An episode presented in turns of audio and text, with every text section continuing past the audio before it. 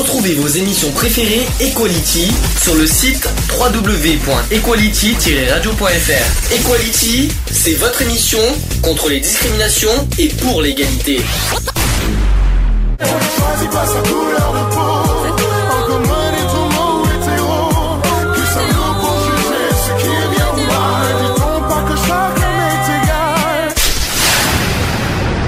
L'union fait la force.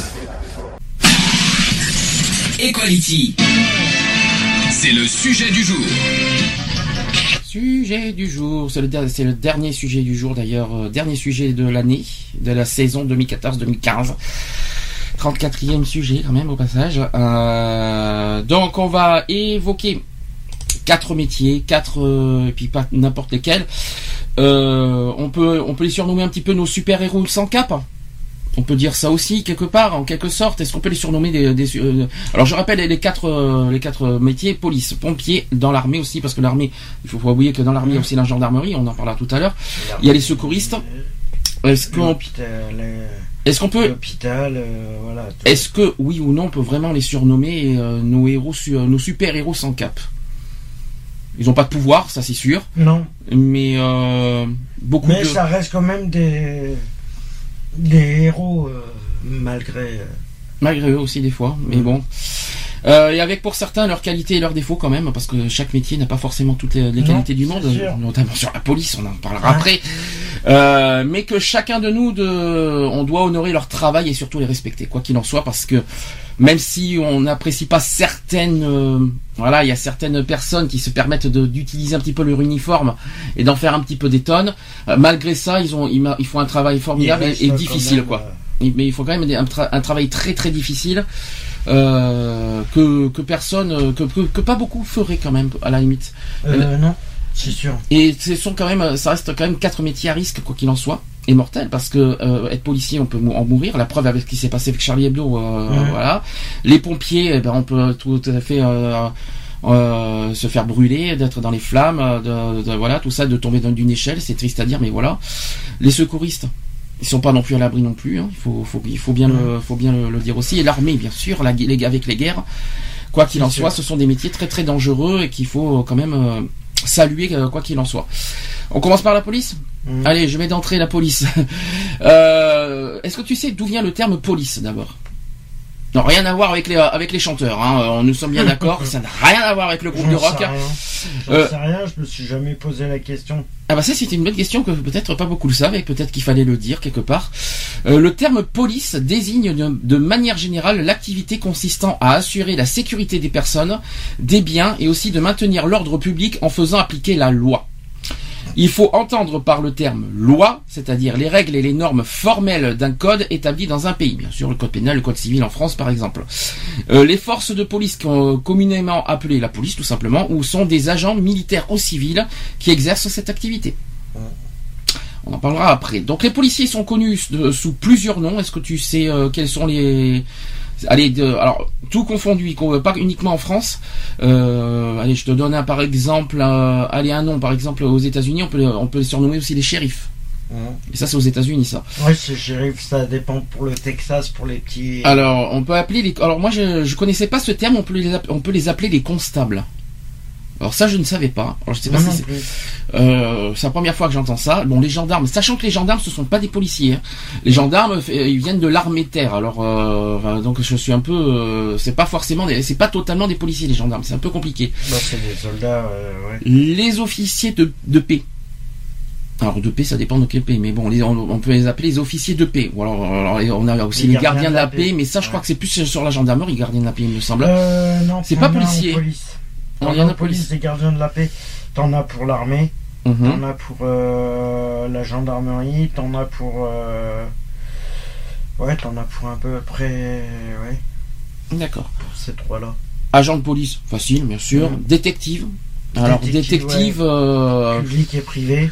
ouais, mais détective privé, c'est pas forcément policier, c'est ça qui me, c'est- C'est non, des- pas tous, pas tous. C'est des, des agents de police, sauf qu'ils sont. Ah non, ils euh, sont pas forcément agents policiers. ouais. Ah non, je suis pas d'accord avec toi. Détectives privés, c'est des personnes qui. Ah, sont- détectives privés sont pas forcément policiers, pas tous. Ouais, je suis non. désolé. Hein.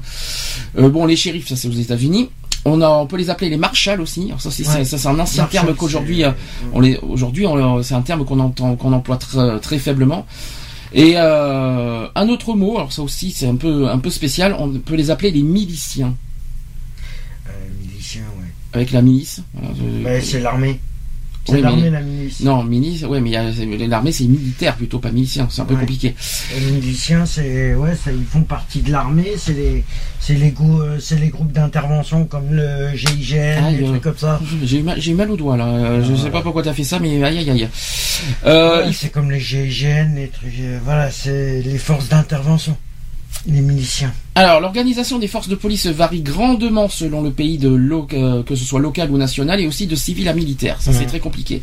En France, on donne euh, le nom de, alors euh, familièrement, comment on les appelle? Bien farci d'ailleurs.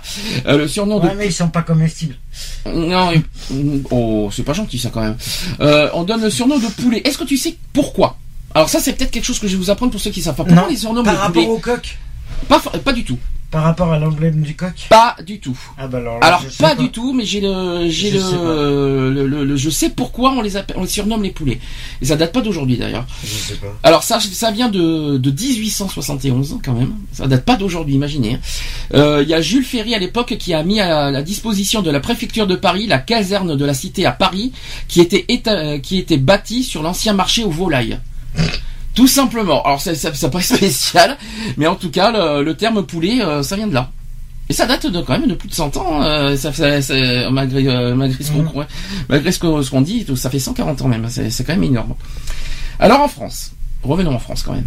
Le rôle de la police est défini par l'article 12 de la Déclaration des droits de l'homme et du citoyen du 26 août 1789 qui dit, oui parce que ça aussi on ne savait pas, l'article 12 des droits de l'homme en France qui dit la garantie des droits de l'homme et du citoyen nécessite une force publique. Cette force est donc instituée pour l'avantage de tous et non pour l'utilité particulière de ceux à qui elle est confiée. Voilà pourquoi et comment la police a été créée. Là, C'est grâce à la Déclaration des droits de l'homme. Trois points de suspension, je dirais moi personnellement, mais bon, euh, voilà, maintenant on le sait. En France, il existe quatre types de police. Est-ce que tu sais lesquels? Euh, police nationale. Alors Police nationale, alors attention, la police nationale, ça fait un, ça c'est au niveau civil, ça fait deux. Police euh, territoriale. Non, Non. presque, c'est pas tout à fait ça. C'est Ah, pas c'est pas, un autre nom, euh, c'est pas territorial, c'est pas, Je c'est- sais pas, mais t'es, mais t'es dans la bonne voie, c'est pas, pas, tout- départemental. non, c'est pas départemental, mais t'es pas le, t'es pas dans le, t'es Ah, dans je le, t'es pas. dans le truc quand même. Alors au niveau national, effectivement, euh, civil et national, parce qu'il y a, il y a aussi militaire, on- j'en dirai tout à l'heure. Au niveau civil et national, c'est la police nationale. Au niveau civil et municipal, c'est la police municipale. Voilà, bien sûr. Euh, au niveau civil et rural, c'est la police rurale, rattachée à la police municipale. Alors ça, c'est beaucoup moins Ouais, connu. ouais, c'est un service. euh, ouais. Et il y a aussi le, euh, le type militaire et national, c'est la gendarmerie nationale. La gendarmerie nationale, c'est plus sur l'armée, mais ils font partie un petit peu de... Maintenant, aujourd'hui, avec la, nouvelle ils loi, ils sont- sont un petit peu rattachés à la police. Maintenant, c'est un Mm. peu compliqué, ils sont en lien maintenant. Bah, ils travaillent ensemble. euh, Alors, concernant le policier national. La police nationale fait respecter la loi et les règlements, assure une surveillance de la voie publique, recherche et interpelle les auteurs d'infractions. Le policier peut constater les infractions par procès verbal, ça il faut le dire aussi. Si en matière de contravention au code de la route, ces constatations font foi jusqu'à preuve du contraire. En toute autre matière où il n'est pas assermenté, elles ne sont que de simples renseignements pour la justice.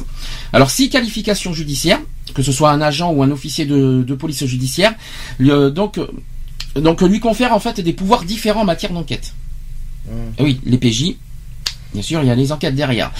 Euh, il peut cependant arrêter tout auteur d'infraction, contrôler l'identité d'une personne conformément au code de procédure pénale, comme ça, ça, comme ça, ça mérite euh, réponse à certaines personnes qui comprennent pas, euh, laquelle aussi personne doit euh, euh, alors prouver son identité par tout moyen, sans quoi elle pourra être retenue jusqu'à 4 heures pour des vérifications d'identité. Mhm. Est-ce que ça, tu étais au courant? Oui, ça j'étais au courant. Ouais. On peut être retenu 4 heures, hein, c'est... Si t'as pas ta carte d'identité, ton passeport ou un titre de séjour euh, ou un truc, oui, ils ont le droit de te garder 4 heures pour vérification. Alors, je sais pas si Mais au-delà de 4 heures, ils sont obligés de te relâcher. Est-ce que ça va jusqu'à ca- garde vue ou est-ce qu'ils ont juste, ils sont juste dans un endroit euh, ah un non, peu non, sur non, le t'es côté au euh, commissariat, t'es au commissariat, pendant quatre t'es heures. dans le, t'es dans le bureau. Est-ce que c'est normal ça? Euh, normalement, Ce n'est pas normal. est-ce que c'est normal de alors oui et non de parce que- garder quelqu'un 4 heures pour de la vérification de papier, je suis désolé. Mhm. Ce n'est pas normal. Qui te garde une heure, voire deux heures. Mhm. Grand maxi. Mhm, Ça, c'est logique. D'accord. Mais une heure, une heure et demie, grand maxi. Pas plus. Ils n'ont pas le droit parce que sinon ils outrent. euh, Alors, on va venir aussi sur le métier pour être policier national. euh, est-ce que tu sais ce qu'il faut? Oui, être majeur. Non, ben ça forcément, bien sûr. Ah, alors, alors là, être il y a de nationalité française. Ah, française, euh, c'est pas marqué ça par contre. Avoir un Par casier contre- vierge. Euh, ça, je pense que oui, mais c'est pas les c'est pas la priorité. Euh, c'est pas la priorité le casier vierge. Euh, par Ah, contre, si, par contre, ce qui est obligatoire, là, je parle d'obligation cette fois, pour accéder au métier de policier national. Alors, tiens, tenez-vous bon parce qu'il y a certaines choses que je comprends pas. Euh, D'abord, il faut réussir un concours Ouais. accessible aux titulaires d'un baccalauréat, par contre. Alors, c'est là que je comprends pas. Mhm. Il faut un bac pour être policier. Et oui, mais pour les 18-25 ans qui font des recrutements en ce moment. Ouais, mais c'est Comment c'est- ils font? c'est un peu c'est un peu bizarre pour être policier. Il faut avoir le bac. Moi, je suis pas je suis pas tellement d'accord, quoi. Euh, C'est un peu stupide. Euh, sachant que baccalauréat catégorie B type à statut spécial. Mhm. C'est un peu compliqué. Hein. Puis faire une formation théorique qui dure un an.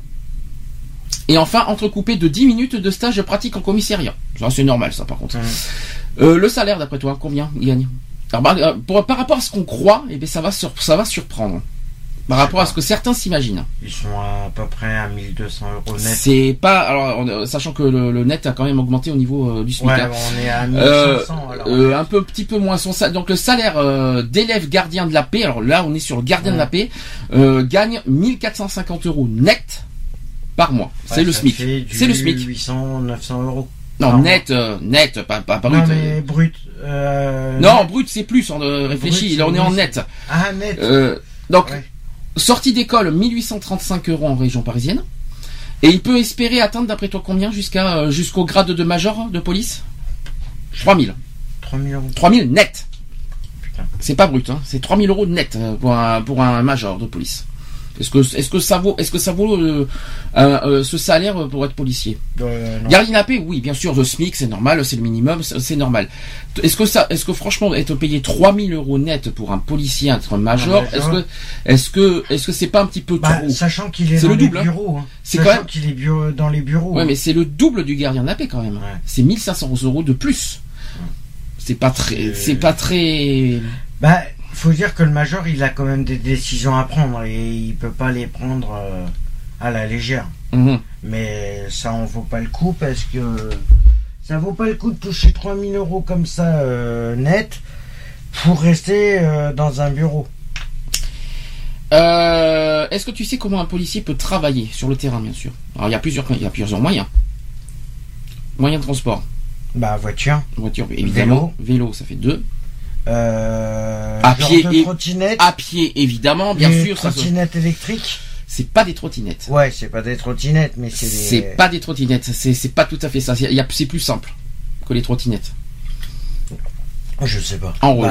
Bah, ouais, roller ou. euh, tout simplement. euh. Maintenant, ils ont les trucs euh, guidés. Genre de. hum, Tu sais, comme ils faisaient pour les pubs. Pour les panneaux publicitaires, qui, quand ils se défilaient, ils ont les espèces de machins comme ça, machines. euh, Ce Et appelle il- les- alors ça c'est beaucoup plus rare après, mais ils peuvent aussi travailler à cheval. Ouais. Ça s'est vu. euh, Ça se voit, mais bon, euh, en France c'est plus rare, hein, mais, Mais euh, c'est plus au niveau des forêts, tout ça, qui sont à cheval. à cheval. À cheval. Et la plupart du temps, en uniforme, mais également en civil. Mais la Ouais. plupart du temps en, en uniforme quand même. Alors, ils sillonnent quand même les rues, les marchés, les quartiers sensibles. Ils surveillent aussi les abords des écoles. Il se rend aussi dans les manifestations sportives et culturelles et assure la sécurité. Ouais. Et il est aussi à l'écoute des besoins des citoyens. C'est ce qu'on dit. Alors là, je suis euh, à moitié d'accord, on va dire. hein. Euh, ils sont, ça, c'est censé être leur rôle, mais je ne suis pas totalement d'accord sur tous les policiers sur ça, par contre. Non, non. Euh, Il y en a plus. certains qui, euh, ils ont leur tête et quand ils ont pas leur tête, quand il y a une tête qui leur plaît pas, ils écoutent pas. hein. C'est, Ouais, même pas la sûr. peine de. Mais dans leur rôle, on va dire dans leur rôle initial et dans le rôle d'un bon policier, on va dire d'un bon policier national, il est censé être, est censé être à l'écoute du citoyen. Ça, c'est très important. Et il porte assistance aux citoyens dans un bureau où il assure des activités administratives ou judiciaires, donc les plaintes, les suivis des affaires, etc. Donc voilà, tout ce que je viens de vous dire, là, ce que je viens de dire, c'est le policier national. Ouais. Est-ce que tu sais maintenant quelle est euh, par rapport à la différence avec le policier municipal? C'est différent là. Euh, non. Alors, le, le, j'allais dire. Le policier municipal, sa qualification judiciaire et des textes spéciaux leur confèrent de nombreux pouvoirs, notamment en matière de code de la route. Il euh, s'occupe euh, essentiellement de la tranquillité publique avec des missions préventives et de plus en plus de sécurisation. S'il est souvent à l'extérieur, le gardien de police municipal doit aussi rédiger et transmettre de nombreux documents, comme par exemple les rapports d'activité, les comptes rendus des missions euh, d'îlotage et aussi de prévention des tenues des registres du suivi des affaires aussi, les enregistrements et transmissions des procès-verbaux et les amendes aussi. Lors des permanences, il accueille le public et l'oriente vers les services compétents. En gros, c'est plus cool. c'est plus simple, c'est plus souple, c'est moins. Alors, c'est plus administratif finalement, c'est moins euh, moins juridique. On va dire ça comme ça. C'est un petit peu ça. Ouais, en fin de compte, c'est un centre. C'est. Euh, c'est des bureaux de renseignement. Euh. Un petit peu plus fort parce que là, es un déjà, tu es un peu loin du micro. En plus, tu parles pas fort, c'est pas très cool. Ouais, c'est des bureaux de renseignement. Alors, là, j'ai une question. Peut-être, euh, on va voir si, on va voir si tu, si tu le sais. 1, 2, alors j'ai 1, 2, 3, 4, 5, 6, 7, 8, 9, 10. Quels sont les 10 équipements réglementaires d'un policier? Réglementaires. Et qui, ça veut dire qu'ils ont le droit d'avoir ça sur, euh, sur eux. Est-ce que tu sais? Bah, il y a l'arme. Alors non, mais l'arme, euh, non, l'arme, c'est il faut, il faut être, il faut être plus précis. Parce qu'il y a plusieurs. Bah, il y a le pistolet, la matraque. Alors le pistolet, attends, attends, les pistolets, mais quoi? Parce que s'il faut c'est des pistolets spécifiques. Pour.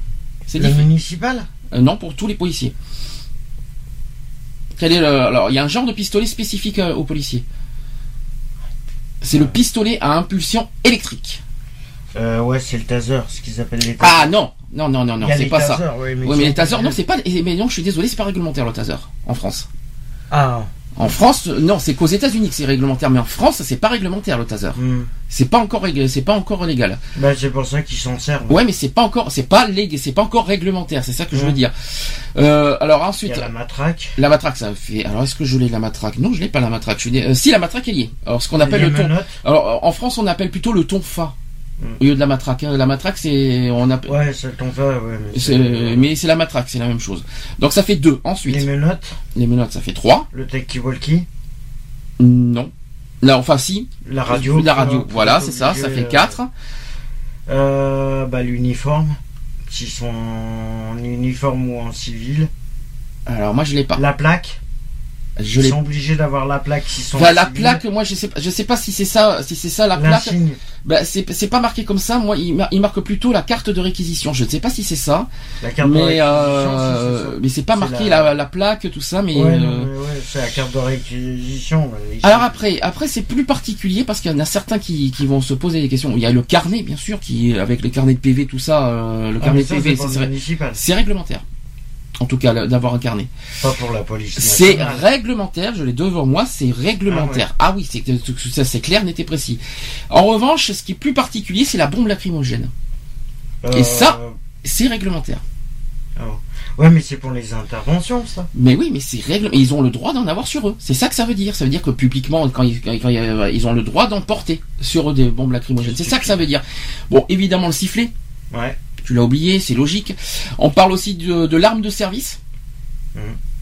Donc euh, il y a plusieurs armes. L'arme de hein. service, c'est le pistolet. Il y a le boîtier PVE. Est-ce que tu sais ce que ça veut dire PVE alors c'est tout nouveau, hein. c'est tout nouveau, tout beau. Procès verbal. C'est un petit peu ça, oui, c'est ça. C'est le boîtier électronique pour les pour les procès verbaux électroniques. PVE, procès verbaux électroniques, tout simplement. Voilà, donc tout ce que je viens de vous dire, c'est euh, ben, les 10, c'est l'équipe euh, l'équipement réglementaire d'un policier. Donc ne vous étonnez pas s'il a. Ne dites pas par exemple à un policier euh, vous avez une bombe lacrymogène, c'est interdit. Eh ben non, c'est c'est autorisé. Par exemple, c'est ce qu'on peut dire souvent, mais oui, c'est ils sont autorisés. Après, après la question au niveau des armes, est-ce qu'il y en a certains qui en abusent? C'est ça la question. C'est là, c'est là qu'on se pose des questions. Déjà que j'ai vu des vidéos un, petit peu particuliers euh, au niveau de la police qui se servent des armes un petit peu trop à mon goût. Euh, s'en sert des fois, on va dire, exagérément. Bah, les bavures, c'est bête ce que je vais dire, peut-être que c'est bête, mais hum. bon, euh, souvent que euh, le problème, c'est quand, quand il y a une bavure au niveau policier, c'est bizarre, on n'entend jamais parler. Mais il suffit que, parce qu'ils se mettent toujours en légitime défense, Mais disons que moi, la question que je me Quand pose, c'est eux qui sont. Voilà. bah, la question que moi je me pose au niveau, euh, au niveau des, équipements, voilà, c'est ça, c'est ça en fait la, la question. C'est-à-dire que pour moi, la- la- le problème, c'est que ils, abusent euh, dans le sens, de leur statut. pas de leur statut, mais des fois, euh, de, ils abusent euh, quand ils quand ils arrêtent une personne et qu'ils utilisent leurs armes. Des fois, ils exagèrent. Des fois, et des fois, ils en, ils en font des tonnes. Alors bien sûr, si ce sont des gros délinquants, des délinquants, on va dire en puissance, Mhm. Jusque là, je comprends. Mais quand ce sont des délinquants, on va dire à faible, euh, on va dire faible, euh, oui, pour des faibles délits, on va dire ça comme ça. Euh, pour moi, des fois, c'est exagéré. Il y a des, il y a des moments, il y en a qui abusent de leurs âmes, on va dire. Il y Ah, en a mais qui- il y en a qui jouent les cobayes qui, en fin de compte, il ferait mieux de se méfier parce que le jour où ça leur. euh, Alors ça, c'est ça. ça se retourne contre eux. Maintenant, je comprends, je comprends que c'est aussi un moyen de défense. Pour un policier, c'est normal. euh, Quand tu te sens menacé, le policier se sert de son arme, évidemment. euh, Mais moi, je trouve que c'est aussi quelque part un peu, un peu de la facilité parce que euh, des fois, je me dis, si, si ce tous ces équipements, c'est une, une solution de facilité en tant que policier. Moi, je, je, je, j'ai une arme, alors j'utilise comme je veux, à, mon, à bon escient, à bon, euh, non, à ma bon guise, escient, non, euh, j'en suis pas sûr. à, ma guise, je fais ce que je veux. euh, ma guise, Bah, en fin de compte, c'est qu'en fin de compte, ils, ils sont là pour faire respecter la loi, or qu'ils ils la respectent pas forcément. Alors ça, c'est une autre question. On va, c'est pas la même question. Pour l'instant, on est sur les équipements. On n'est pas encore sur le respect de la Bah, loi. les équipements, ouais, ça peut les rassurer, c'est pour ça qu'il y en a qui jouent les cobayes un peu comme ça. Mhm.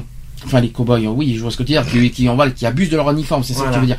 Malgré tout, et là j'ai rassure tout le monde, c'est que les policiers sont quelque part aussi des héros, et heureusement que les policiers existent dans, en France, parce que qu'est-ce qu'on serait quelque part sans les policiers? Bah, ça serait le chaos total. Hein. Justement, que ce soit au niveau délit, que ce soit au niveau euh, crime, que ce soit Mhm. tout ça, qu'est-ce qu'on serait sans les policiers? C'est ça la question. Mais par contre, euh, voilà. Voilà la question. Il faut se poser la, la bonne question. C'est-à-dire, il y a les bons, il y a les mauvais policiers, mais qu'est-ce qu'on serait sans la police finalement? On serait pas forcément en sécurité. Déjà, le, le concept de sécurité, mais la sécurité, c'est plus l'armée, c'est pas forcément la police, au niveau sécurité.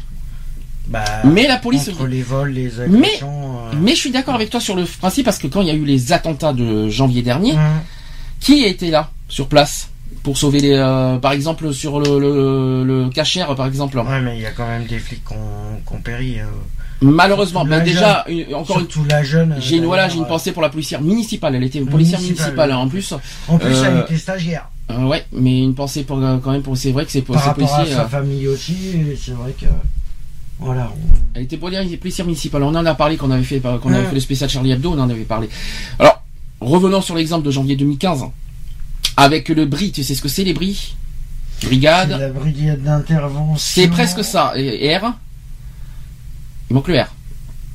Brigade de recherche et d'intervention, BRI. Et aussi ceux du RAID, RAID. Euh, c'est une unité de la police française, bien sûr. Mm. Donc le RAID était déjà intervenu dans l'affaire du terroriste Mohamed Merah en 2012. Le RAID. Et en janvier 2015, lors de l'assaut du supermarché Cacher, comme on le sait, euh, à côté de Paris, les policiers de ces deux brigades, c'est-à-dire les BRI et euh, les RAID, euh, ont réussi à sauver tous les otages qui étaient encore vivants. Koulibaly avait tué euh, malheureusement les autres avant l'intervention de la police. Mais là, c'est pas Mm. la faute de la police non plus.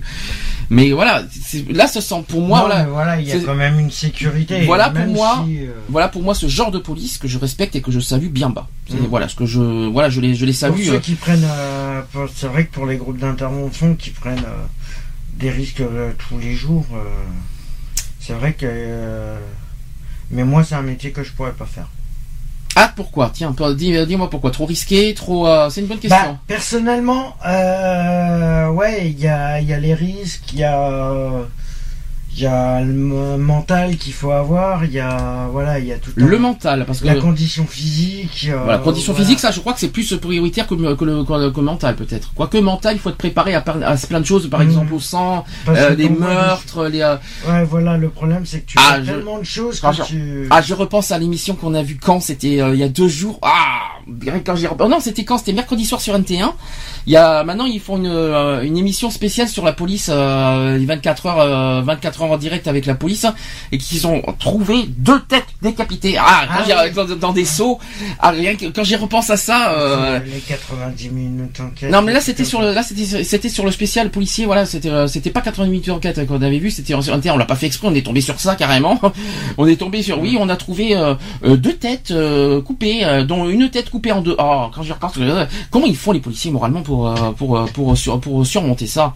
C'est ça, c'est vrai que ça c'est une très bonne question qu'on se pose. Mm. Comment ils font? Ah, mentalement, ça doit être. euh, Comment comment ils peuvent mentalement c'est très fort. Puis ça doit être difficile aussi dans les euh, dans les commissariats de supporter, on va dire les euh, que ce soit les voilà moralement parlant parce qu'il y en a certains qui sont qui, qui arrivent dans les commissariats ouais, euh, les assez moqueries, les trucs, euh, pas les moqueries, mais pas les moqueries. Je pense pas que c'est les moqueries. Oui, bien sûr, il y a les insultes, bien sûr, parce que quand on porte un policier, forcément, tu, tu te ramasses aussi des insultes aussi. Parce que être policier n'est pas forcément euh, bien vu. Hein. C'est à Euh, double tranchant. Hein. T'as le côté euh, effectivement sécurité, mais t'as le côté, on va dire, euh, et certains voient les policiers autrement. C'est-à-dire le côté uniforme. Ouais, vous abusez de votre pouvoir, vous abusez de vos uniformes. Ici et là, c'est pas bien ce que vous faites. ouais. et après, t'as le côté uniforme. Voilà, les bons uniformes en disant, bah écoutez, Ah, je bah, suis. moi, je- peux dire qu'ils abusent quand ils sont euh, dans les rues, euh, qu'ils abusent de leur Ouais, uniforme. mais comment Ça, ils font. Même la question que je me pose moralement, comment ils font pour supporter, on va dire, du matin au soir, avec toutes les critiques, les insultes, parce qu'il y a des insultes, quoi qu'il en soit, pour ce, pour, euh, pour les vols et aussi pour, pour, pour des- par rapport aux plaintes, parce que t'as souvent des, voilà, euh, t'as- quand t'as des dépôts de plaintes, t'as forcément euh, aussi des, des, des cas particuliers, des histoires particulières, quand, notamment Mhm. quand, quand t'as une personne qui vient vers toi qui est en larmes, en larmes pour, parce qu'elle s'est fait violer, je ne sais pas, un, un truc comme ça. Les policiers, je sais pas comment ils font voilà, pour garder a, leur sang-froid. Mais ils ont quand même un suivi psychologique derrière. Ouais, mais c'est très fort. quand même un suivi psychologique. euh, Ils ont des. C'est pour ça qu'ils font pas mal de briefings. C'est très fort parce tous les jours. Ouais, mais comment, tous les deux jours, ils font un briefing pour savoir par rapport aux enquêtes qu'il y a. Mais c'est vrai que euh, mentalement, euh, Bah, pour qu'un policier garde son sang-froid, faut être fort. C'est- très fort parce que bah, euh, quand on est humain, bah, Bah après, il y en a qui, après, il y en a qui le font, qui font ce métier-là par passion, qui voilà, qui sont euh, moi ce qui Par, m'énerve, euh, ce qui m'énerve un peu chez les policiers, euh, là je parle au niveau des plaintes qui n'ont rien à voir, mais des fois on reproche aux policiers d'être un peu trop, on va dire, laxiste. je sais pas si on peut employer le mot laxiste, je- j'emploierais plus le mot, on va dire, stoïque, c'est-à-dire qu'ils euh, ils- voilà, ils, ils- ils prennent juste les plaintes et il manque des fois d'humanité. Euh, envers les euh, après ils sont pas ils sont pas ils sont Ils sont sensibles pas mais- assistants mais sociaux sont- non plus. Oui, voilà, ça, ça, il manque de, so- oui, il manque un petit peu de social. Oui, mais ils sont pas du social. Je suis d'accord. Mais en même temps, ils ont un rôle à jouer. Le rôle, c'est aussi au niveau euh, protéger les citoyens. euh, Ra- voilà, c'est ça. Mais Mais le problème, c'est souvent qu'il y en a qui le font pas. Mais ouais. alors le pourquoi, je ne sais pas. Et pourtant, un bon policier euh, est censé, on va dire, être à Il l'écoute euh, il suffit que, euh, par exemple, tu, par exemple, il t'arrive un souci et puis que tu vas voir la police et puis que le mec il est passé une mauvaise matinée, euh, tu sais, il s'en prend involontairement aux personnes. Voilà, c'est ça le problème.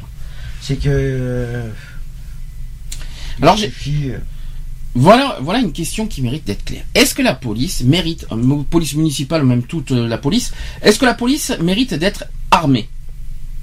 C'est-à-dire, est-ce qu'elle mérite d'avoir des armes, de porter des armes dans le domaine public Euh, dans le domaine public, en extérieur, pourquoi pas. Mais euh, à l'intérieur du commissariat, je vois pas pourquoi ils gardent leur arme. Alors j'ai des réponses. Avec eux. J'ai des réponses et tu vas me dire si oui ou non tu es d'accord avec ces réponses. Refuser d'armer la police municipale, c'est nier la réalité et les difficultés du terrain. Est-ce que vous d'accord ou pas d'accord? Oui, non, non, oui. Oui et non. Oui et non. Avec ça, on va aller loin. Avec, euh, euh, le oui et non, on va, on va aller non, super mais loin oui, avec cette c'est vrai qu'il faut. euh, les municipales. Ah non Euh, Au niveau municipal, non. Les armes seraient interdites même dehors. La police municipale doit être armée car il n'existe aucune mission sans risque. Est-ce que c'est une bonne réponse ça? Ou est-ce que c'est ou est-ce que, ou est-ce que- je suis pas, très d'accord. Je suis Pourquoi? pas d'accord. Parce que la, la municipale, c'est vrai que bon, ils essayent. Le problème, c'est la municipale.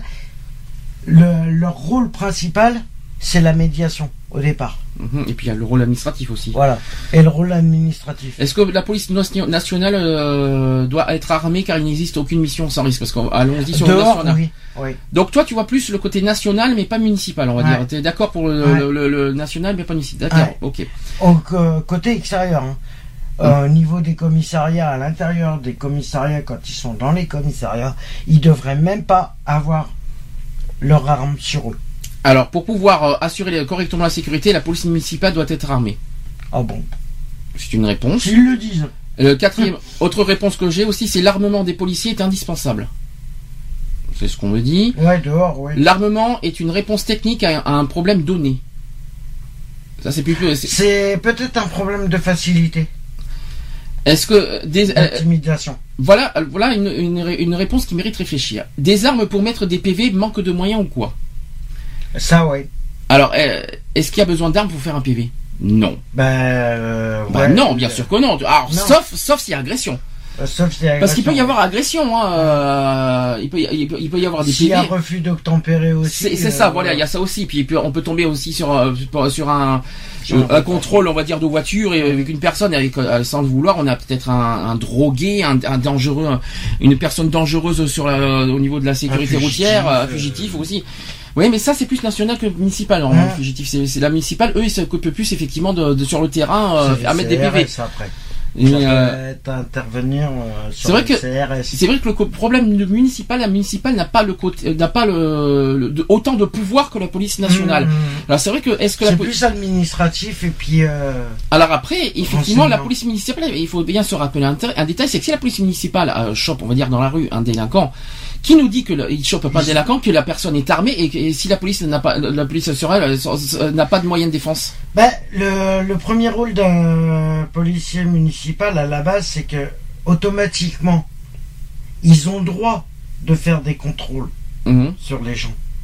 Mais ils n'ont pas le droit de dire, d'interpeller une personne. Ah si, les contrôles sont, sont, sont c'est légal maintenant. Les contrôles d'identité sont Mais légaux. justement, mais, quand- mais, en- Mais les. euh, alors lorsque du moment qu'il y a.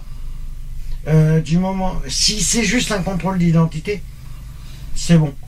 Mais du moment qu'il y a arrestation automatiquement, il faut qu'ils en réfèrent ah à bah de toute façon, nationale. contrôle d'identité, c'est une arrestation. Non. Ah mais ça, ça tu, t'as- tu, tu es quand même en une contrôle d'identité, tu, tu, interpelles une personne quand même. Oui. Mais supposons que ça tourne mal dans cette interpellation. Ah oui, là par contre, oui. que la personne, soient armés, que la oui. personne et que la personne ait un couteau par exemple, et que la police municipale n'a pas d'arme. Aïe. Et oui, il faut penser à ce, à- il faut penser à ce, Ouais, à ce, mais à ce ça- contexte. C'est à eux qu'on le. ré- Ouais, mais euh, il faudrait qu'ils aient le réflexe. Mais ça, tu peux Avant- pas préméditer. Hein. Avant de faire leur contrôle, Mhm. Avant de faire leur contrôle, c'est qu'ils soient accompagnés d'un de la police municipale, euh, nationale. Ça veut dire qu'on devrait mettre un municipal avec un national Oui. pour les contrôles et voir s'il n'y a pas de souci. Tu vois? Alors autre, Mais voilà, après c'est un système qui est bizarre. euh. autre réponse que j'ai, oui à l'armement de la police municipale, c'est une nécessité technique et dissuasive. Ouais.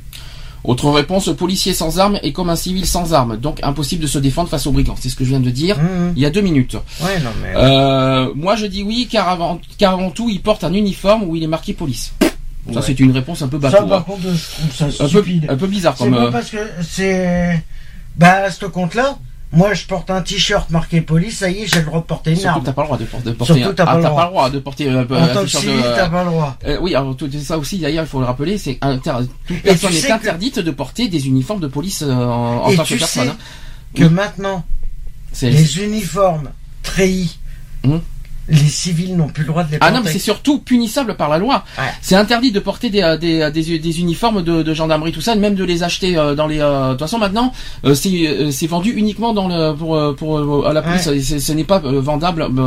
il faut d'ailleurs les, poli- les policiers, tout ça, c'est interdit de vente en public. Ouais. Les uniformes. C'est très, c'est illégal, c'est illégal et c'est punissable ça aussi. Mm. Euh, alors, autre dernière réponse que j'ai, oui, il faut équiper les policiers municipaux de moyens de défense adaptés. C'est un petit peu ce que j'ai dit tout à C'est- l'heure. Ouais. Alors là, j'ai des questions. Il y a 20 questions. Oh là. Non mais alors là, c'est, tu vas voir, tu vas, et c'est très très très très très très intéressant. 20 questions sur les abus de pouvoir des policiers. Mhm. Et alors, et surtout, quels sont les droits, quels sont nos droits en tant que citoyens? Est-ce que là, tu, tu suis? Première question, alors c'est du vrai ou faux hein. D'accord, c'est pas, il n'y a pas quatre réponses, c'est du vrai ou du faux. Première euh, situation, les policiers peuvent contrôler tout le monde n'importe où. Vrai ou faux? Voilà la question. Vrai. Eh bien, c'est faux. c'est faux. Pourquoi? Parce qu'ils ne peuvent contrôler que la personne qui commet une infraction. Et aussi se fait arrêter. Passe une frontière ou lors des rassemblements troublant l'ordre public, le contrôle de routine est interdit et abusif. Ah, alors ça veut dire que moi, si, comme je me suis fait contrôler trois fois dans la journée de Tu vendredi, peux, tu peux, euh, si je ah, peux refuser. tu peux refuser parce que une fois t'as le droit, une fois ça va, mais au bout de trois Alors, fois ça devient abusif. Effectivement. Alors, ouais, mais c'est pas les mêmes. C'est pas les mêmes. Alors si c'est pas les mêmes, non. Alors dans ce cas tu peux rien dire. Mais si c'est les mêmes personnes, là c'est abusif, effectivement. Mais tu, euh, si c'est Mais c'est pas les mêmes policiers, mais trois fois dans la même journée, euh, Oui. c'est abusif. Bon, c'est. Est-ce que oui ou non Alors deuxième question, est-ce que oui ou non on doit être en possession d'une carte d'identité? Oui, Vrai ou faux? Vrai. Alors je vais expliquer les, les- les détails là-dessus. C'est très important ce que je vais vous dire. C'est vrai parce que. Est-ce que tu euh, sais à partir de quel âge c'est obligé d'avoir sa carte d'identité sur soi? 18 ans. Perdu, c'est 15 ans. Eh bien oui, je tiens à le dire, c'est pas 18 ans. Certains vont avoir des- euh, sont très surpris de ce que je vais dire. C'est à partir de l'âge de 15 ans. On a l'obligation légale d'avoir sa carte d'identité sur soi à 15 ans. Une amende pourra être infligée si on n'a pas sa carte d'identité sur soi. Ah bon? C'est pas fini, mais on peut aussi prouver son identité via d'autres documents officiels. Le permis de conduire, l'abonnement de transport public, le passeport et la carte d'étudiant. Pour les jeunes, bien sûr.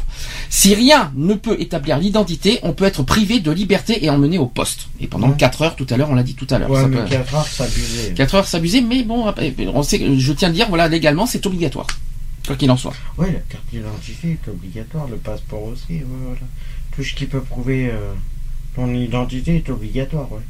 Euh, troisième question, est-ce qu'on doit remettre obligatoirement sa carte d'identité lors d'un contrôle? Pas forcément. Pour toi, c'est vrai ou c'est faux?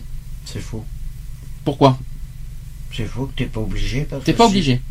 T'es pas obligé parce que si t'as pas envie de, de le remettre, euh, Eh bien, malheureusement, c'est vrai. t'es obligé. C'est obligé. Et à partir Ah bon de l'âge de 15 ans, c'est obligé. À partir de l'âge de 15 ans, il- on doit remettre le- à tout policier qui fait, qui fait la demande. Ah bon? Quatrième question, est-ce que les policiers ont le droit de, de- de me fouiller lors d'un contrôle d'identité? Non. Alors ça, c'est une bonne question. Si t'as rien à te reprocher, ils ont pas, ils ont interdiction de, te rep- de te fouiller. À part si t'es connu des services de police. Eh bien, c'est faux, effectivement. L'explication là-dessus, c'est qu'une fouille ne peut pas être systématique. Non. Ils ne peuvent le faire que lorsqu'ils ont des raisons de penser que vous possédez Hmm. une arme ou un objet dangereux, bien sûr, Ça, la drogue, par etc. ton ça, c'est par rapport à ton dossier. Oui, aussi, mais euh, il faut que ça soit supposé, il faut qu'il y ait vraiment, un, on va dire, Oui, un mais suspect, euh, côté suspect euh, derrière. Mais euh, quand c'est abusif, attention, là aussi, le policier est, euh, peut être condamné. Oui. Euh, cinquième question. Le domicile d'un particulier peut être fouillé si la police découvre des CD ou des DVD pi- piratés sur lui. Oui, Vrai ou faux? C'est vrai. Eh bien, c'est vrai, effectivement. Parce que si les policiers le font directement après la découverte des objets, il s'agit d'un flagrant délit. Ouais. Cette fouille est possible même au milieu de la nuit. Ouais. Ils ont pas d'heure.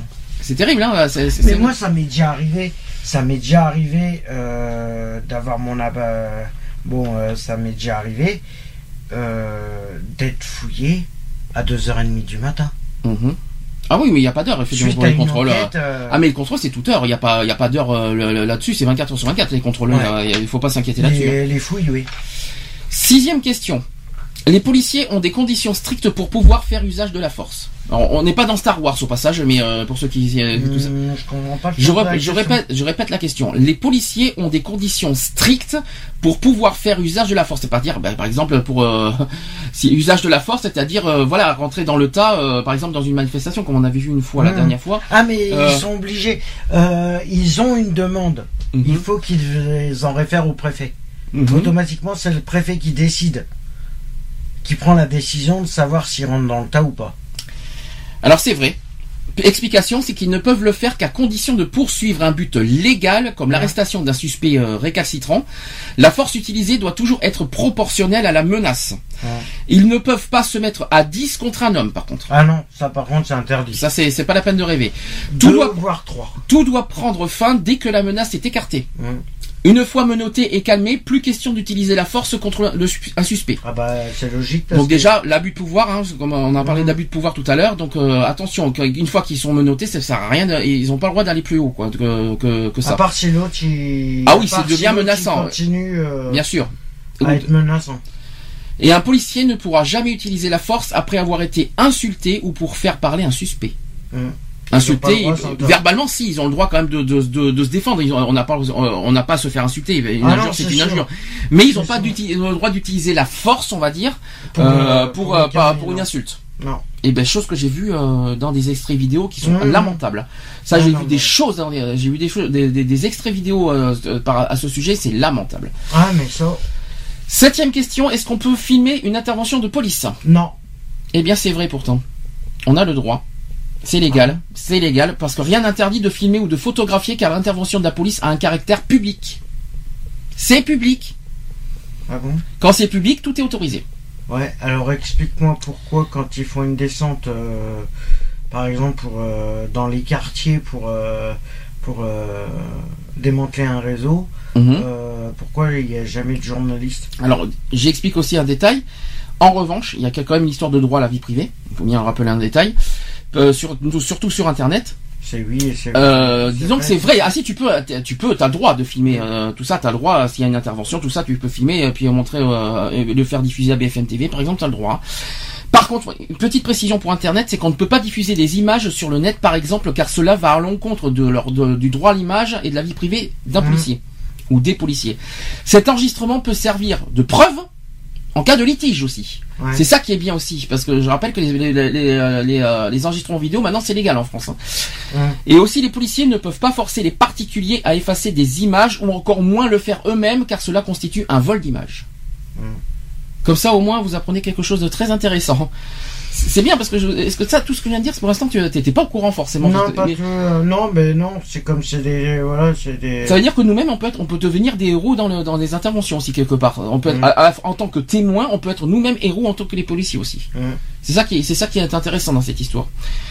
Euh, huitième question. Est-ce qu'on peut être arrêté si on chante dans la rue? Non. Ah, Non. ça c'est une bonne question. Bah non.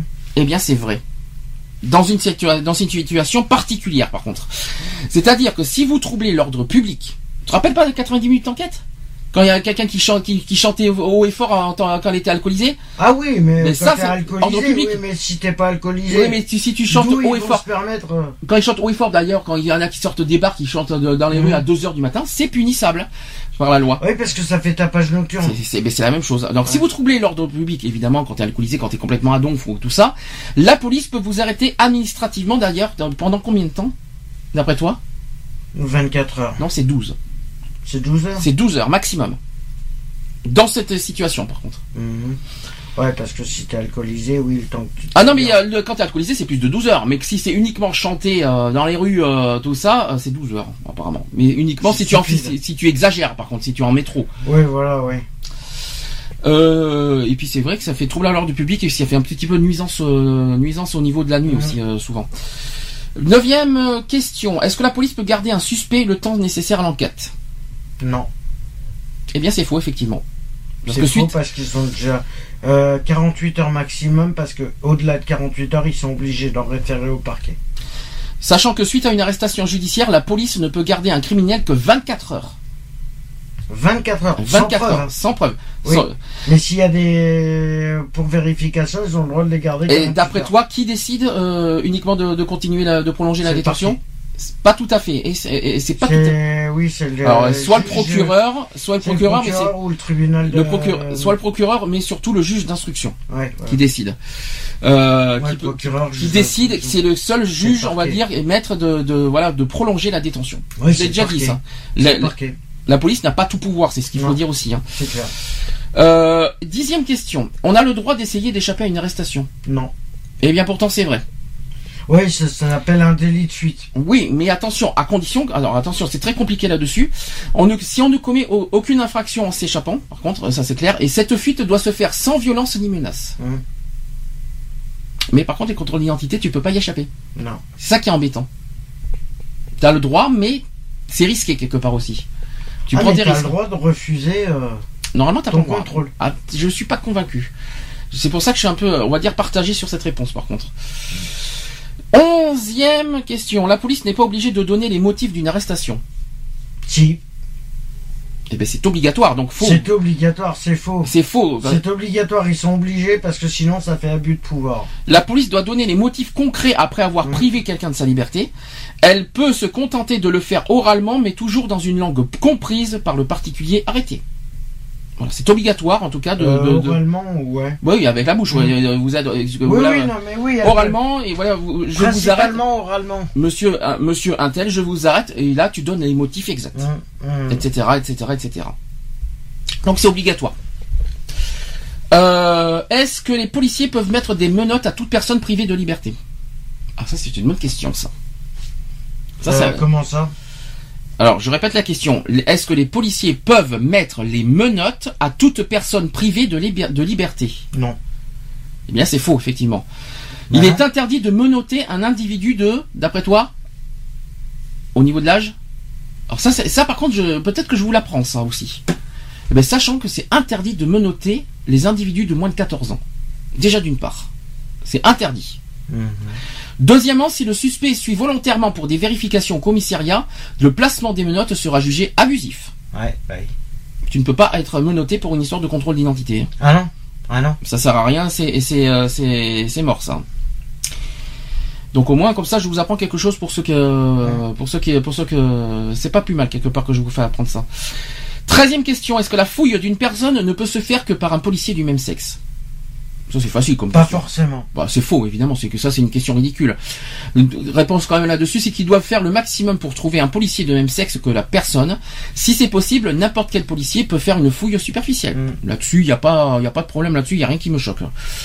Quatorzième question, est-ce que les policiers ont le droit de rentrer dans un squat pour en déloger les occupants? Oui. Eh bien, c'est faux.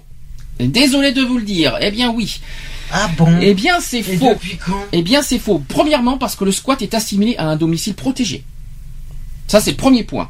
Même si le propriétaire n'est absolument pas d'accord pour cette occupation, un jugement ou une décisi- décision d'expulsion du bourgmestre sont les seuls moyens pour eux d'y entrer légalement. C'est uniquement là-dessus. C'est une décision d'ex- d'expulsion ou un jugement qui décide. Alors ça veut dire La que- police n'a pas le droit d'y entrer sans jugement, sans, sans avis d'expulsion. Alors ça veut dire que ce qui s'est passé euh, à Tierbenouge, euh, c'était illégal.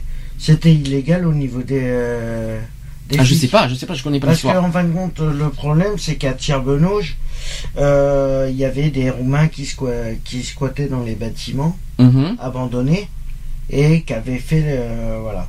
Et les flics les ont délogés. D'accord. voilà. Bon, je n'étais pas au Il courant. y a je... plus d'un an et demi. J'étais pas au courant. Et donc tu apparemment, ça a l'air d'être abusif puisque ils n'avaient pas de. Quinzième question. Donc euh, c'est une histoire, une petite anecdote Mm. que, que tu connaissais. Moi, j'étais, j'étais pas au courant, donc euh, voilà. Quinzième question. Est-ce que la police a le droit de rentrer dans toute maison en cas d'inondation ou d'incendie? Oui. Évidemment, vrai. Parce que si c'est la seule solution pour faire cesser un danger, si le logement est, occu- est occupé, les policiers devront demander l'accord de la personne, sauf si le danger est imminent et grave. Mm. Donc ils ont le droit de, de- d'entrer euh, en cas de suicide, par exemple, euh, en cas de tentative de suicide, tout ça, mais ils peuvent rentrer. euh, Oui, ils peuvent, ils ont le droit. hein. Mm. Et puis c'est normal. Il y a aussi la protection, de, euh, protection des, des, Ouais. des citoyens, faut pas l'oublier. C'est sûr. 16e question, puis, hein, non-assistance à personne en danger, il faut pas l'oublier, c'est aussi ce problème.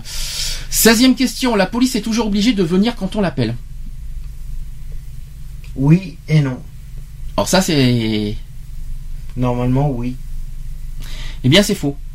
Uniquement faux, il n'y a pas vrai et faux, c'est uniquement faux. Elle est obligée de répondre par contre à tous les appels. Mhm. Ça, c'est obligatoire. En revanche, elle ne doit pas systématiquement, euh, ne doit systématiquement pas se déplacer. C'est pas obligatoire, notamment pour les troupes du voisinage, malheureusement. Ouais. Euh, Après, ça dépend degré. ils- je pense qu'ils mettent la priorité à, à des per- à des histoires, oui, au plus haut niveau, les vols, tout ça. Quand Mhm. ils, mettent des priorités sur certains euh, délits et euh, ils mettent, euh, on va dire, en bas de gamme les, les délits les moins graves. euh, Mhm. et puis euh, ils, ils interviennent pas forcément euh, dans les lieux pour ça. Malheureusement, malheureusement, parce que pour moi, normalement, normalement, pour moi, ils devraient. Ça- Mhm. C'est une obligation en tant que policier. Sauf si c'est abusif. Et là, vous savez que quand on appelle euh, pour des fausses, d'abord pour des faux, euh, si on appelle un policier ou la police, alors qu'on les fait intervenir pour rien, c'est punissable. Mhm. Ça aussi, il me semble, si je me trompe pas. qui s'appelle. euh, Comme les pompiers d'ailleurs, je crois. Quand C'est on parlait tout à l'heure, les pompiers, si tu les fais intervenir pour rien, c'est punissable aussi, me semble. C'est pareil. Tout est punissable. 17ème question, est-ce que les policiers peuvent refuser de prendre une plainte Ah ah, ça je connais la réponse. Normalement, non. On en a parlé il y a pas longtemps Non. de ça. Ils ont pas le droit normalement. Ils ont, ils sont interdiction.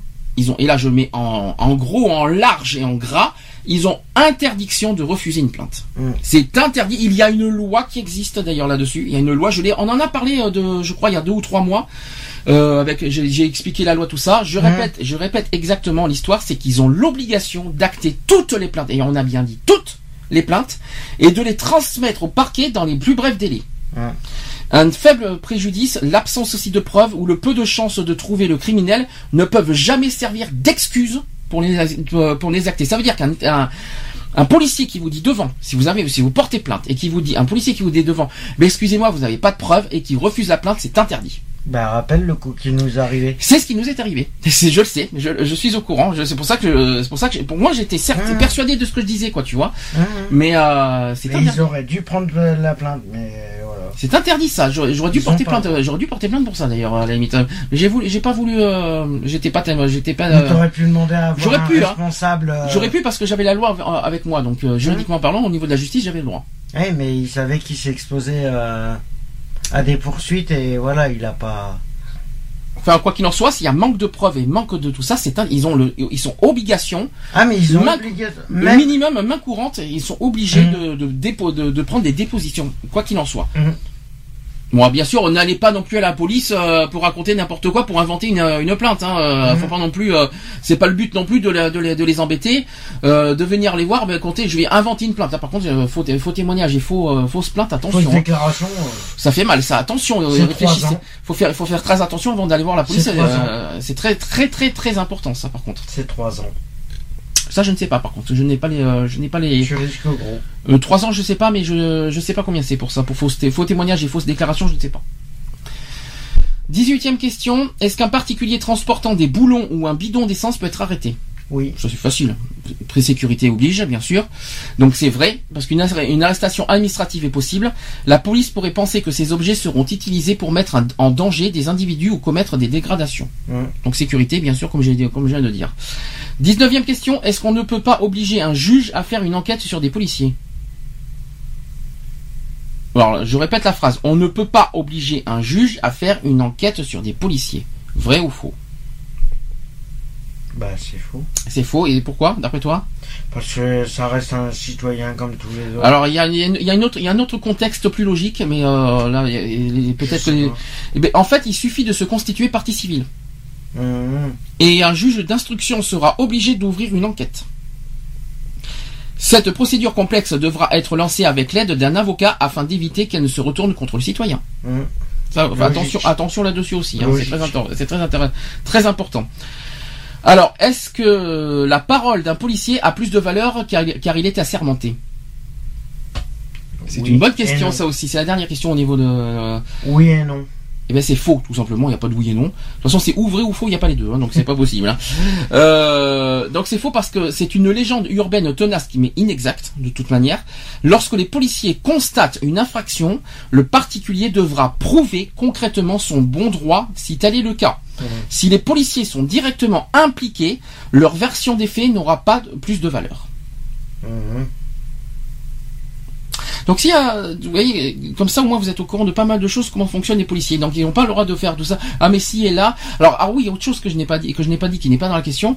Quand il y a quelqu'un qui, un, un policier qui dit devant vous que la loi c'est eux, non. Les policiers, non pas, c'est pas eux qui font les lois. Déjà d'une part, c'est pas les poli- policiers qui font les lois, c'est pas eux qui tranchent les lois et c'est pas eux qui décident les lois. Euh, je vous rappelle qu'un policier c'est pas un juge. hein. On n'est pas dans Judge Dredd, hein, au passage. Hein, c'est euh, c'est pas c'est pas le film hein, avec Stallone. Hein, on n'est pas dans Judge Dredd qui est juge et policier en même temps. Hein. Donc réfléchissez bien. Un policier c'est pas un juge. Hein. Un policier doit faire respecter la loi dans le domaine public euh, envers les citoyens, la sécurité, tout ça. En revanche, c'est pas eux qui décident. Déjà, quand il y a quand il y a quand il y a arrestation, qui c'est qui décide? C'est la police ou c'est euh, le tribunal? D'après vous Question. Qui c'est qui décide de- d'une arrestation? Donc, Bah, euh, c'est le procureur. qui c'est qui décide On va dire plutôt comme ça. Qui c'est qui décide de de garder euh, de de, la garde à vue? C'est le, le parquet. C'est le parquet, c'est le procureur. La police n'a aucun pouvoir. C'est le procureur qui décide quoi qu'il en soit de la garde à vue, de l'arrestation, de la prison et de la, et de la, et des suites juridiques aussi. Après, euh, voilà, ça dépend les enquêtes, ça dépend les, Après, ça dépend les, les Donc- délits, ça dépend. Quand vous voyez un policier qui vous dit devant vous, la, le- la loi c'est moi, un petit peu comme Judge Dredd, c'est faux, hein. oubliez, hein. Vous le mettez dans la tronche carrément, euh, ah, parce que moi j'ai eu affaire à un policier qui me dit comme ça, ah mais vous m'apprenez pas les lois.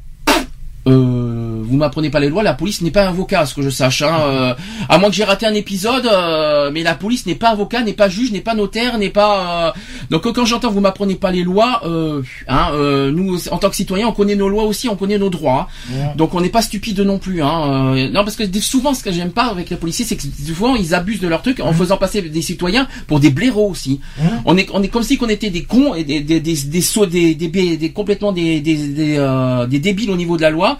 C'est pas parce que la police euh, doit faire respecter les lois que nous en tant que citoyens, citoyens on ne connaît pas les lois. hein. Non mais il faut arrêter un petit peu là-dessus. Parce que là on est sur les abus des policiers donc je Ah oui, profite un petit peu. sûr.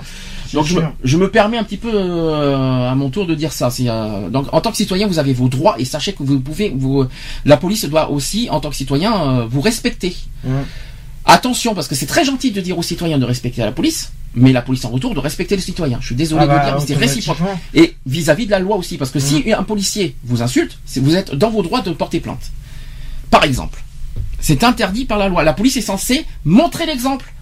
Et pas d'en faire n'importe quoi. Et c'est pas parce qu'ils ont un uniforme qu'ils sont, euh, qui ont le droit de dire tout et n'importe quoi et d'aller, euh, d'aller, euh, d'aller de au-delà des lois, quoi. Et surtout d'aller au, d'aller au-delà des lois et au-dessus des lois. Ça c'est faux, ça. Attention, hein. Ils ont, la police n'a pas le droit d'aller au-dessus des lois. C'est Ah non très très important, ça, ce que je vous dis, parce que et la police est, qui, qui est au-dessus des lois et qui sont contre les lois, ils sont punissables. Non, mais Vous êtes dans vos droits. Ah oui, non, mais c'est sûr. Voilà, c'est tout ce que là-dessus il fallait que je le dise. D'ailleurs, euh, au niveau des abus de policiers, ça, tombe- ça tombe très bien que je parle de ça. Est-ce que nous pouvons signaler, oui ou non, des abus de- des policiers? Alors ça, c'est une grande question, c'est peut-être une grande découverte que je vais vous faire. Ouais, mais avec des preuves. Alors, je vais expliquer, ça c'est tout nouveau, ça date depuis 2013. hein. C'est tout frais. On peut désormais signaler un abus de policier. Je vais expliquer le contexte. Premièrement, c'est que les Français peuvent, depuis le 2 septembre 2013, saisir directement en ligne sur Internet la police des polices, tout simplement, euh, en cas d'abus ou de dérapage dans le cadre d'une réforme de ce service d'inspection voulu par Manuel Valls, ça c'est Manuel Valls qui l'a demandé, pour rapprocher notamment la police de la population. Donc la réforme a été annoncée en début 2013 par le ministre de l'Intérieur qui vise à réorganiser l'inspection générale de la police nationale, donc l'IPG, l'IGPN, je connaissais pas. Euh, oui, c'est l'inspection générale de la police nationale, l'IGPN Mmh. compétente en province et en grande banlieue parisienne. Et aussi l'inspection générale des services, donc l'IGS, Ouais, ouais. euh, dont le ressort est celui de la capitale et de sa proche banlieue. Donc c'est ce qu'a expliqué en 2013 Marie-France Monéger, c'est-à-dire elle est directrice de l'IGPN. L'IGS aujourd'hui est devenue une délégation de l'IGPN. Mmh. Il faut quand même le dire aussi. Le principal point de cette réforme de la police traquant ripoux et auteur de bavure, et c'est aussi la possibilité offerte aux particuliers de saisir en ligne, de manière non anonyme, ces services en cas de contestation ou de dérapage des forces de police. Attention, il faut des preuves. hein, par Mhm. contre, hein. Euh, N'oubliez pas que toute plainte doit avoir des preuves. Si vous n'avez pas de preuves, ça sera euh, vite fait, euh, malheureusement, sans suite. Ça va être rapide, malheureusement. Ça va être classé sans suite. Ça va être rapidement. Trouvez bien les preuves pour ça, sinon vous n'y arriverez pas.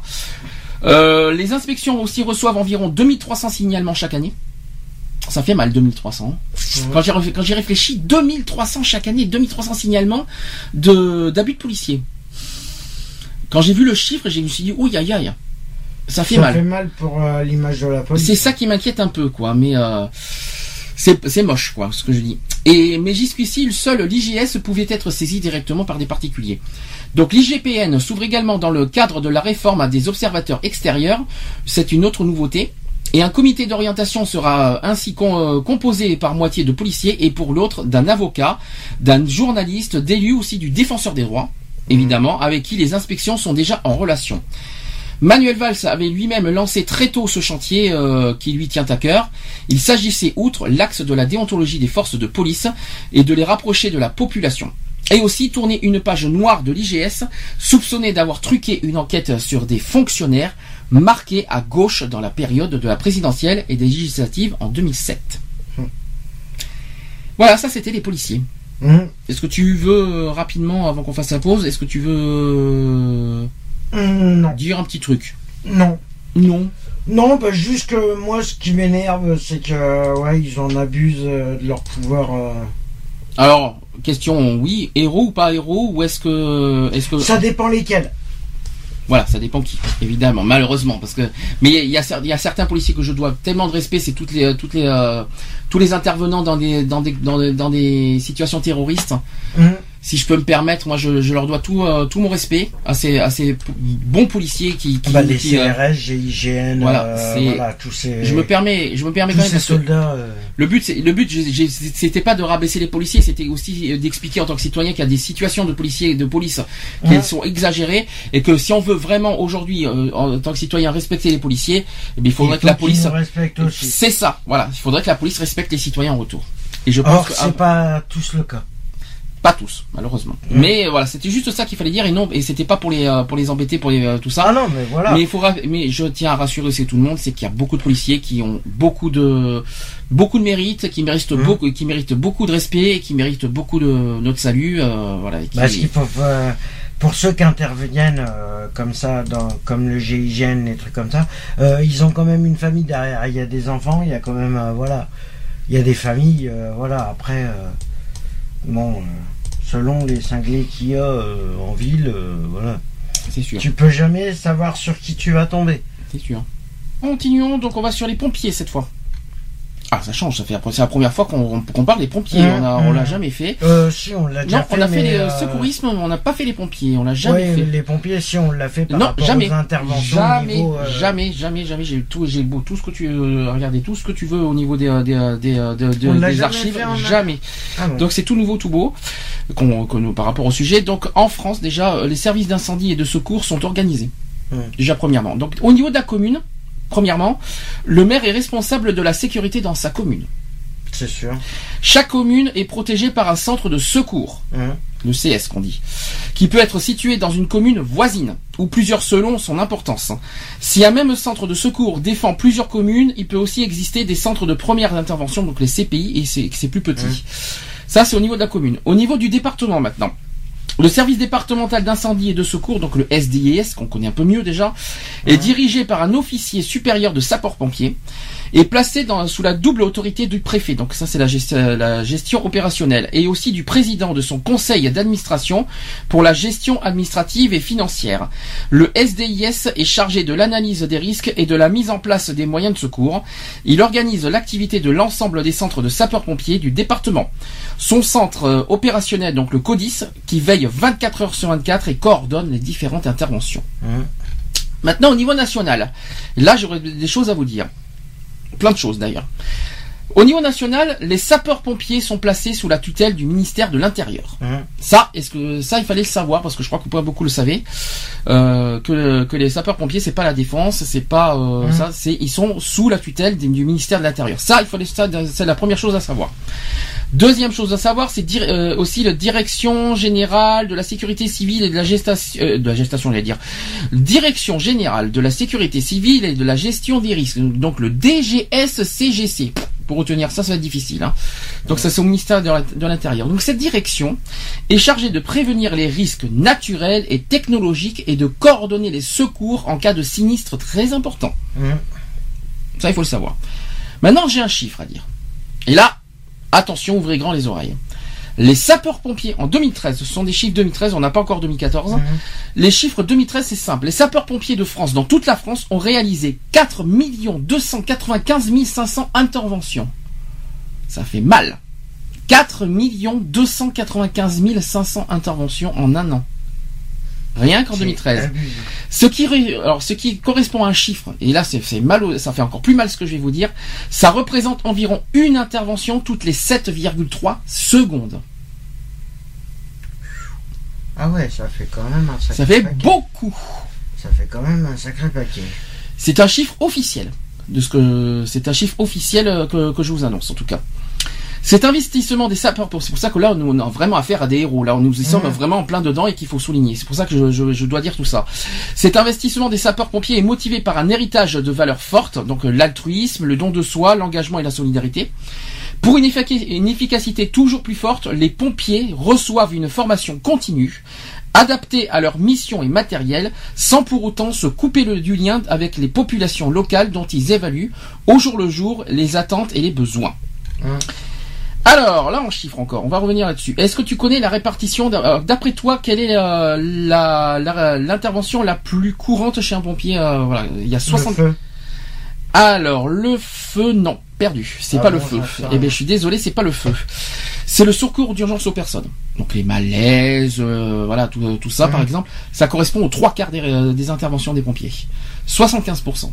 75% des interventions d'un pompier, c'est les secours d'urgence aux personnes. Ça fait beaucoup.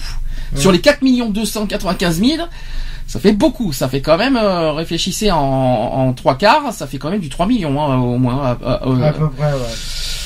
en deuxième position, d'après toi, alors autre, autre, je sais pas ce que ça, ce que ça peut être autre. Hein. Alors autre, ça peut être aussi, par exemple, euh, autre à 11%, euh, un pompier qui, euh, voilà, à des portes qu'on n'arrive plus à ouvrir les portes et qui, qui, qui sont là pour ouvrir les portes.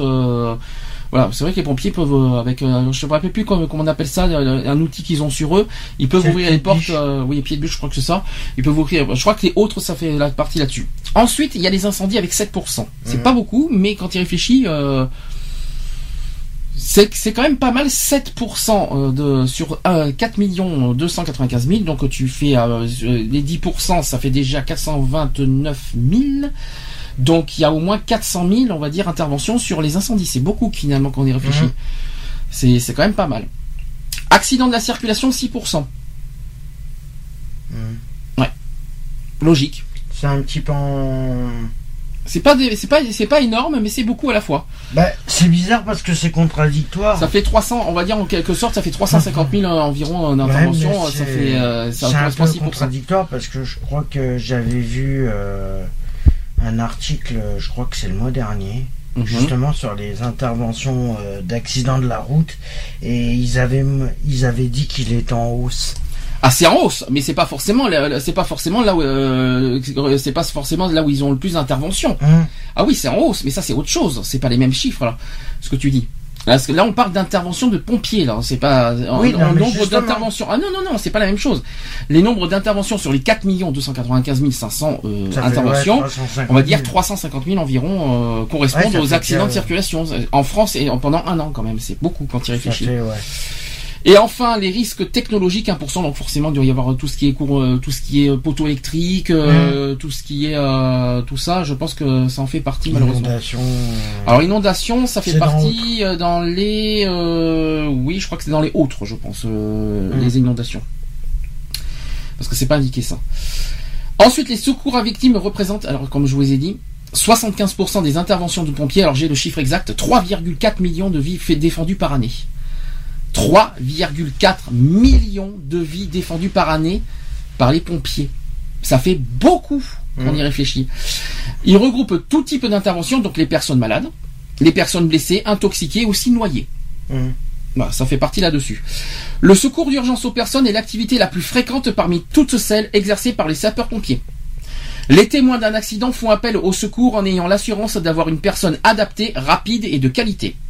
Les sapeurs-pompiers disposent aussi en effet d'atouts uniques en France pour optimiser le secours d'urgence aux personnes. Ils sont d'ailleurs les spécialistes des secours. Pourquoi? Parce que les accidents de la circulation restent un sérieux fléau social et une importante cause de mortalité. Sachez que là, c'est un chiffre que je vais te dire que tu vois, que tu vois, on va y revenir sur ce que tu viens de dire. Il faut savoir que 3268 personnes ont été tuées sur les routes en 2013. Hum. Et tu m'as dit qu'il y a une augmentation en 2014, d'après ce que tu Mhm. m'as dit. Là encore, les sapeurs-pompiers sont appelés à intervenir en urgence. Évidemment, c'est logique. Les interventions pour des accidents de la circulation représentent donc 6% des interventions des sapeurs-pompiers, soit 270 000 accidents de circulation en 2013. Donc c'est pas 350 000, on a été un petit peu un peu plus haut, Hum. c'est 270 000. Ouais, mais c'est déjà. C'est beaucoup, hein, quand même. hein. Si les accidents routiers représentent en nombre la part la plus importante des accidents pris en charge par les sapeurs-pompiers, il ne faut pas oublier que la diversité de leurs compétences s'applique euh, aussi aux accidents de navigation ferroviaire et aérien. Hum. Il n'y a pas que la route. Les interventions font alors appel à plusieurs gestes de la part des pompiers qui doivent apporter un secours médicalisé aux victimes, mais aussi les désincarcérer et aussi les transporter. Hum.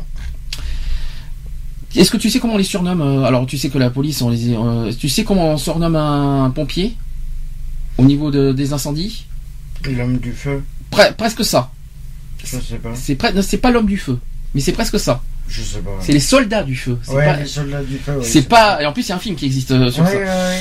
Les soldats du feu, donc euh, comme les nomme la tradition populaire, sont les seuls hommes et femmes formés à combattre les incendies. Donc ça c'est uniquement dans les, en matière des, des incendies. hein. Les incendies donc représentent 7% des interventions des pompiers, soit près de 281 900 interventions annuelles.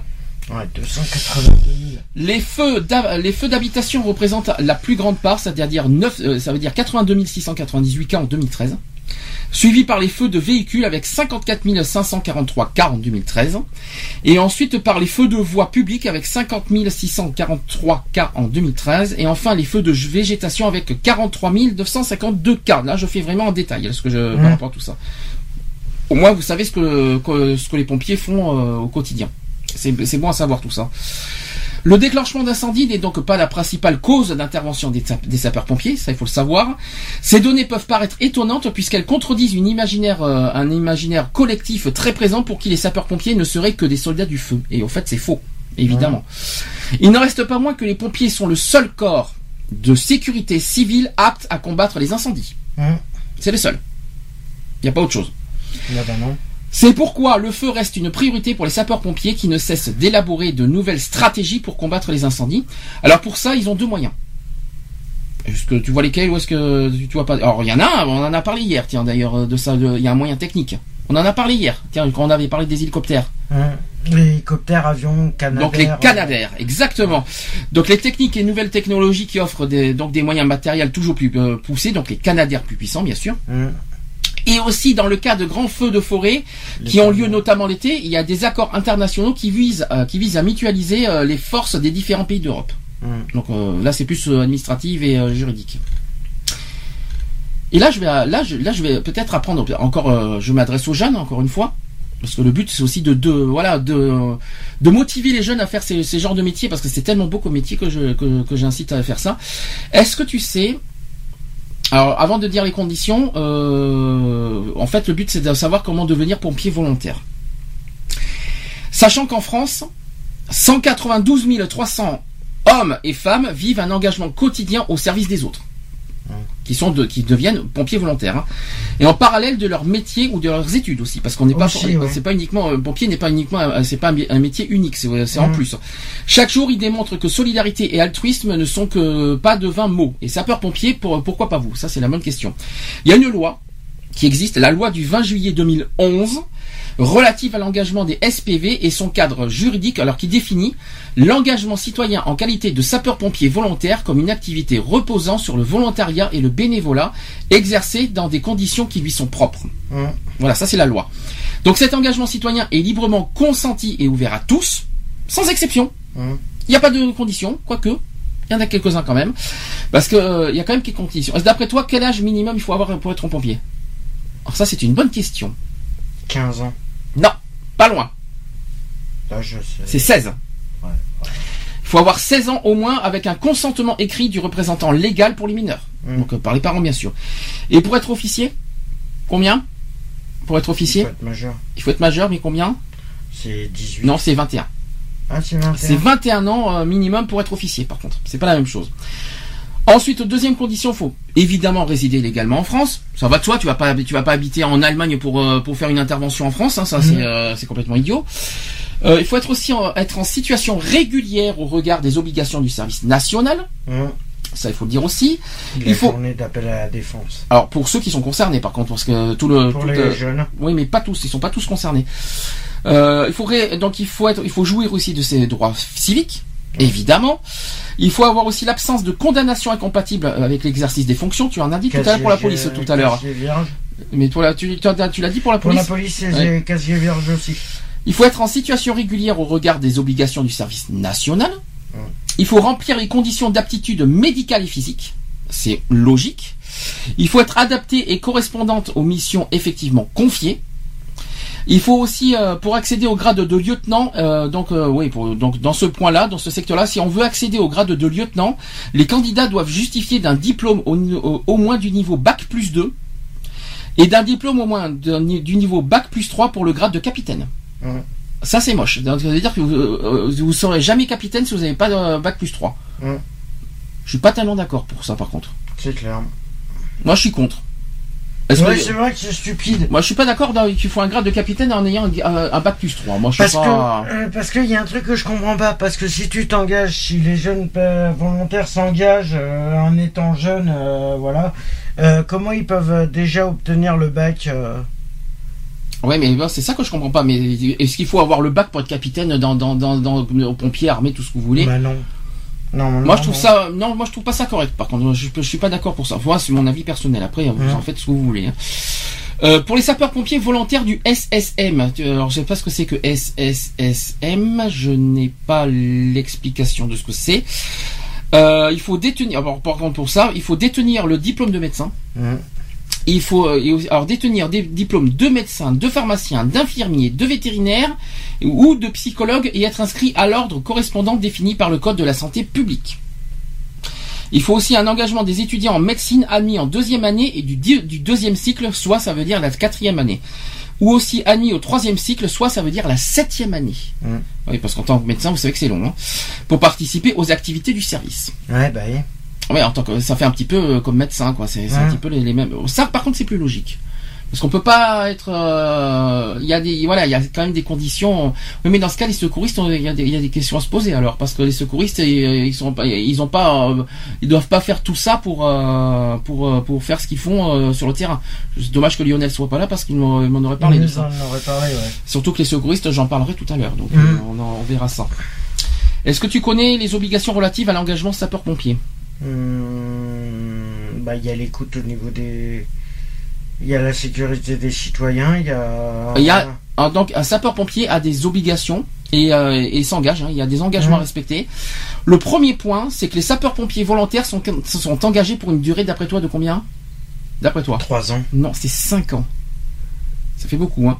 Volontaires, volontaires. hein. Les, sa- les sapeurs-pompiers volontaires sont engagés dans- pour une période de 5 ans, tacitement reconduite en principe au grade de sapeur. La première année constitue une année probatoire. Ça, c'est la première chose. Deuxième chose, c'est que l'activité du SPV s'exerce avec obéissance, discrétion et responsabilité dans le respect des dispositions légales, euh, légi- non, des dispositions législatives et réglementaires et notamment de la charte nationale du sapeur-pompier volontaire. Troisième point, c'est que le renouvellement de l'engagement est subordonné à la vérification périodique des conditions d'aptitude physique et médicale. Logique. Ah, c'est pas une surprise. Euh, tout sapeur-pompier volontaire bénéficie d'une formation initiale à la suite de son engagement, adaptée aux missions exercées dans son centre de secours, puis d'une formation continue et de perfectionnement tout au long de sa carrière. Un petit peu comme, euh, un peu comme fonctionnent les secouristes d'ailleurs. Par ailleurs, ces règles générales sont soumises à quelques exceptions quand même. Il y a l'âge, c'est une exception. Il y a l'engagement simultané avec deux centres de secours, et aussi les militaires, qui sont des exceptions, et aussi les élus. Mhm. Les élus sont des exceptions. Pour être candidat, plusieurs, donc il faut faire une lettre de motivation, il faut un CV, et il faut une- euh, la copie des titres, diplômes ou attestations de formation. Hum. Donc, et il faut adresser ça. euh, euh, il faut adresser sa candidature. Alors voilà, SS, alors SDIS, c'est le service départemental d'incendie et de secours. SDIS. Et il faut adresser sa candidature à. Bien sûr, dans votre département, pas, pas, pas à Paris. euh, Ne le faites pas à Paris. Ne le faites, vous le faites au SDIS de votre département. En cas d'urgence, il faut appeler le quoi, le quoi déjà pour appeler les pompiers Le 18 Gagne. Et c'est le numéro qui sauve, au passage. Je tiens à le dire. Euh, précision que en face à une personne en danger avec euh, avoir les bons réflexes qui peut parfois sauver une vie, un feu, une explosion ou une fuite de gaz, un blessé, un accident, peu importe. Peu importe la situation, il faut quoi qu'il en soit en tant que citoyen, euh, euh, il faut. C'est un. Moi, je, moi personnellement, je dirais ça que c'est un ordre citoyen, mais un engagement citoyen. Il faut et on doit agir, mais mais, mais par contre, il faut. euh, certains ne savent pas comment. Par contre. Bah, euh, pas comment Parce qu'ils n'ont pas la formation premier secours. Mhm. Et je crois que la formation premier secours, elle va être obligatoire. Alors je vais, je vais quand même, je vais quand même donner des, des- quelques petites astuces, ça, ça fera pas de mal, euh, pour mieux anticiper les gens. Alors dans quel cas il faut appeler le 18 Est-ce que tu le sais? Il y a, ple- alors là j'ai plein de, j'ai plein plein de, de situations possibles. Bah, euh, Oh, bah, il y a plein, il y a plein de choses. Le feu, hum, une explosion. Une fuite de gaz, une fuite de gaz, faites-le. Hein, euh, appelez, euh, appelez les pompiers s'il y a une fuite de gaz. hein. Les accidents, donc la route, les avions, le déraillement aussi d'un train, bien sûr. Euh, des blessés ou des malades dans, dans un lieu public, il faut appeler les pompiers sans, sans, sans hésitation. Une noyade, une asphyxie, bien sûr. Un effondrement, alors ça c'est autre chose. C'est mais il C'est faut un appeler. malaise. Non, un effondrement, ça c'est plus au niveau des bâtiments. Ouais. Et aussi une inondation. Et dans tous les cas où une vie aussi, quoi qu'il en soit, est en danger. Voilà. Dans tous les cas où une vie est en danger, il faut appeler le 18. Mhm. Dans tous les suicides, vous savez tout ça, quoi. Bon, par contre, euh, si votre chat il s'est perché à l'arbre euh, et puis qu'il veut pas redescendre, euh, ça sert à rien d'appeler les pompiers. Alors je sais pas, je crois qu'il faut appeler les pompiers. On peut appeler les pompiers pour un chat. Tu euh, peux, tu peux, mais bon, ça les fait, ça leur fait du boulot en plus. Ils ont déjà pas mal de choses à, à s'occuper. euh, c'est vrai que ou tu prends une arme et tu descends le chat. et Oh puis- non, oh non, là t'abuses. Bon, moi, il descend Oh, j'ai rien entendu. Oh là là, là, là, là, là, âme sensible, ça Non, je, plaît, je euh. plaisante, je plaisante, Oh non, c'est abusé. je plaisante. Et en parlant d'abuser, il faut pas abuser euh, justement en appelant le 18. Il y a des choses qui sont interdites Ouais, voilà, oui. légalement. Légalement, c'est Parce que un- les, appels sont enregistrés, c'est ce qu'il faut Oui, savoir. Et il faut sur. Alors déjà, il y a deux situations qu'il faut pas faire. Il faut pas appeler les pompiers pour rien. Hein Si il faut, euh, il faut les faire intervenir si c'est réel et concret parce que je crois que c'est punissable si on les fait intervenir euh, pour des fausses inter- interventions. Ah bah c'est punissable. c'est hein. punissable, sérieux. Et en plus, c'est enregistré. Il y a les, il y a les euh, téléphones qui sont enregistrés dans leur euh, dans leur combiné. Euh, c'est très c'est très dangereux si vous faites ça. Enfin, Ah, euh, moi moi je vous conseille pas de faire attention. Ah, mais Sachant. on, on est- Sachant si on le fait euh, comme ça, c'est on s'expose à des poursuites. hein. C'est punissable, c'est pour ça qu'il faut. Sachant aussi que le centre de traitement de, de l'alerte, on appelle ça le CTA, donc le CTA 18, reçoit aussi les appels pour tout le département. Pour garantir l'efficacité des secours, il ne doit pas être encombré d'appels inutiles. Donc ça sert à rien pour Mhm. dire allô, bonjour, j'ai besoin de parler. Donc là vous avez des les SOS amitié pour ça, si vous voulez. Hein, ils sont pas là pour. euh, c'est pas c'est pas des euh, voilà c'est pas des, des, des, des centres d'écoute on va dire. C'est pas Mhm. forcément c'est c'est plus des centres d'intervention. S'ils sont pas là pour euh, pour aider les personnes, il y a des Bah, centres il y a de l'écoute, il y a de l'écoute quand même. Il Oui. doit y avoir de l'écoute, mais euh, en abusant. C'est euh, pas leur, c'est pas leur domaine. Non. Les pompiers, il faut pas, euh, c'est pas dans leur domaine. Il y a des centres pour ça. Il y a des, et puis il y a des, des numéros exprès. Il y a des tout, tout ce qui est. SOS, hein, SOS détresse, SOS amitié, SOS tout ce que vous voulez, euh, qui peuvent aider là-dessus. Tandis que les pompiers sont pas là pour écouter pendant une heure une personne. euh, Ah non, c'est sûr. euh, non, sûr. ils ont d'autres choses à faire. Et puis ils sont, en plus, il faut- que leur combiné soit disponible pour. Euh, Hum, Pour des interventions. quoi, donc faut faire attention à ça, quoi. Mhm. Faut aussi garder son sang-froid quand on appelle le 18. Euh, ouais.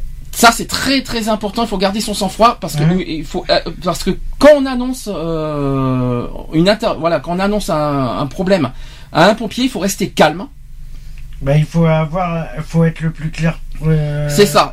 C'est ça. Il faut être calme. Il faut être clair et il faut être complet surtout. Mhm. Il faut être il faut être le plus complet possible dans euh, de la situation. Par exemple, si vous faites un malaise, il faut dire dans quelle position, dans quel euh, état, est-ce qu'il saigne, est-ce qu'il est est-ce qu'il est conscient, est-ce qu'il est inconscient. Euh, ça c'est dans le cas d'un blessé ou d'un quelqu'un d'un d'un gars qui s'est fait. euh, il faut vraiment être le plus- il faut faire le déta- le, le plus détaillé possible de euh, lors de, de, de l'appel au Surtout 18. Ne, pas- ne jamais oublier le lieu où vous vous trouvez parce que Ah ben j'espère que, que, avec les adresses, avec le ou le, le moyen qui puisse vous repérer parce que Enfin, quoi qu'il en soit, il faut rester calme, clair et surtout complet. Ouais. Ça, c'est les trois, les trois euh, mots d'ordre en tant que en tant que personne qui appelle la le- le- les pompiers. C'est les trois mots d'ordre être calme, être clair et être complet. Voilà, ça c'est ça c'est dit, ça c'est fait. Alors, quel renseignement d'après toi il faut donner aux pompiers? En détail. bah déjà le nom, euh, l'état de la personne, Exactement. Le- Alors le nombre, alors l'état de la personne. Oui. Ensuite, le nom, euh, combien il y a de victimes? Ça fait deux. Voilà. Ensuite, il y a quoi? Euh, l'endroit où vous vous trouvez, Le lieu, oui, et ça fait trois. l'adresse, Le lieu, Voilà. c'est la même chose. Hein. ouais, le lieu. Le lieu sans oublier l'étage euh, ou le sens euh, de Mm. circulation sur une route par exemple. Alors le- l'étage par exemple dans un dans un immeuble Hum. ou alors le sens de la circulation dans une route, ça c'est très important de dire. C'est, Ouais. euh, euh, savoir l'accès, euh, savoir comment est la, la possibilité d'intervention. euh, il manque deux renseignements importants à donner. Bah les coordonnées téléphoniques. Non. de- Non, ils ont déjà les coordonnées. Ils Bah ont- vos noms, votre nom et prénom si vous êtes Non plus. C'est pas obligatoire.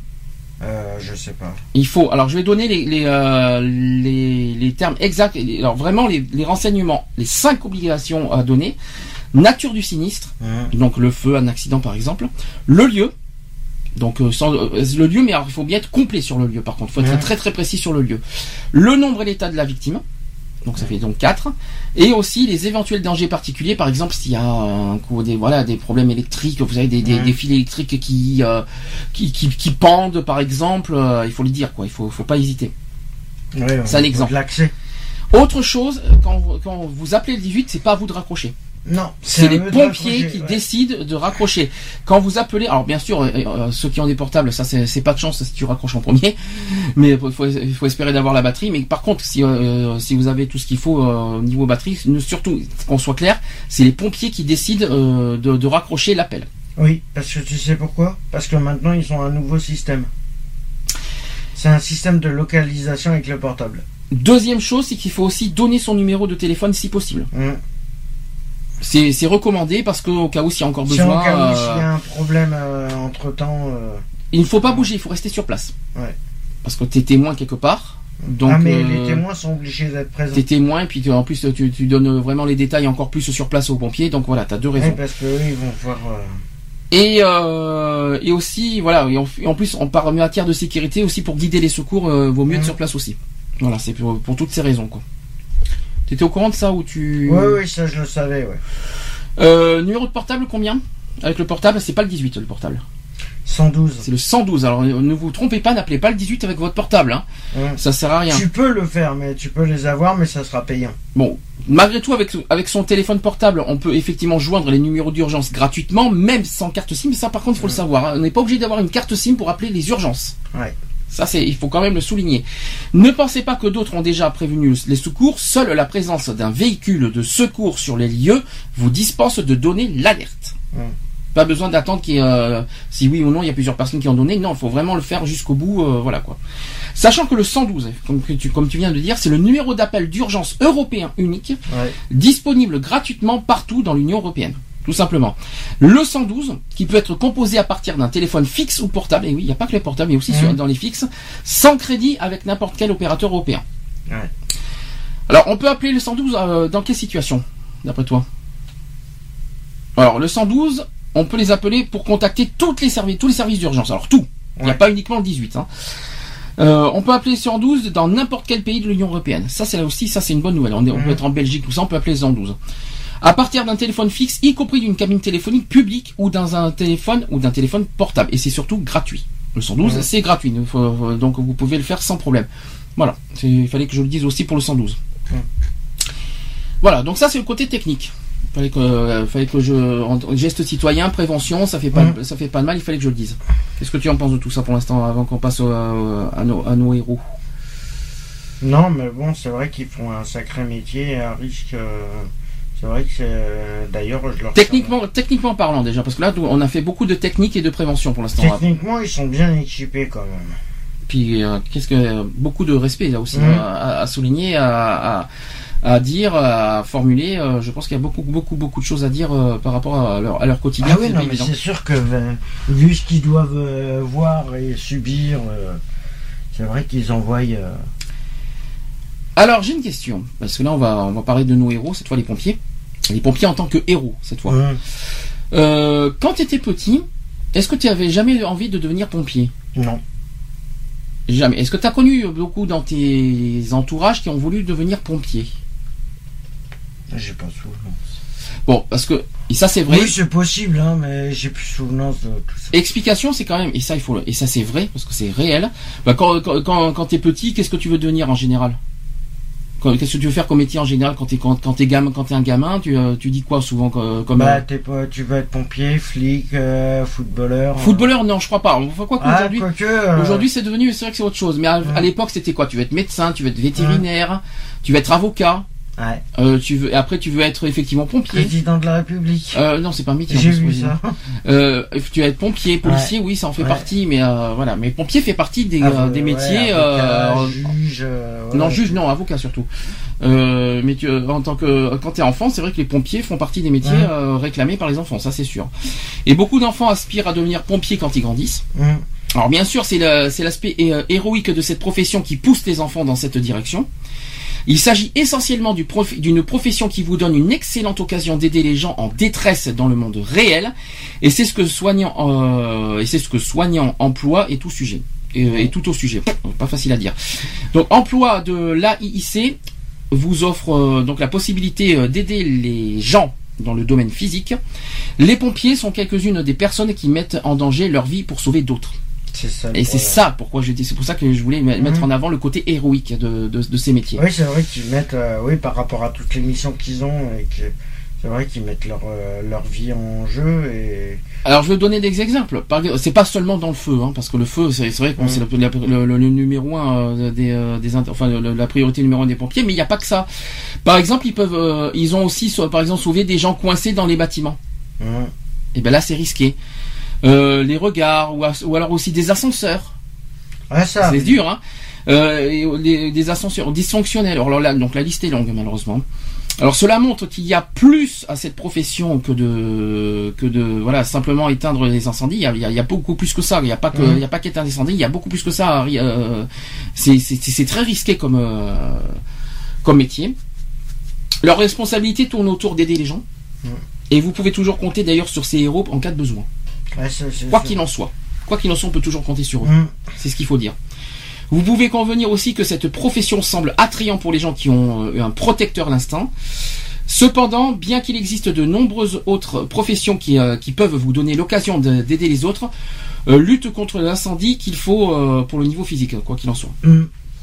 Cela signifie que les pompiers ont toujours de, voilà, de rencontrer un danger dans la manière le- le- la plus alarmante.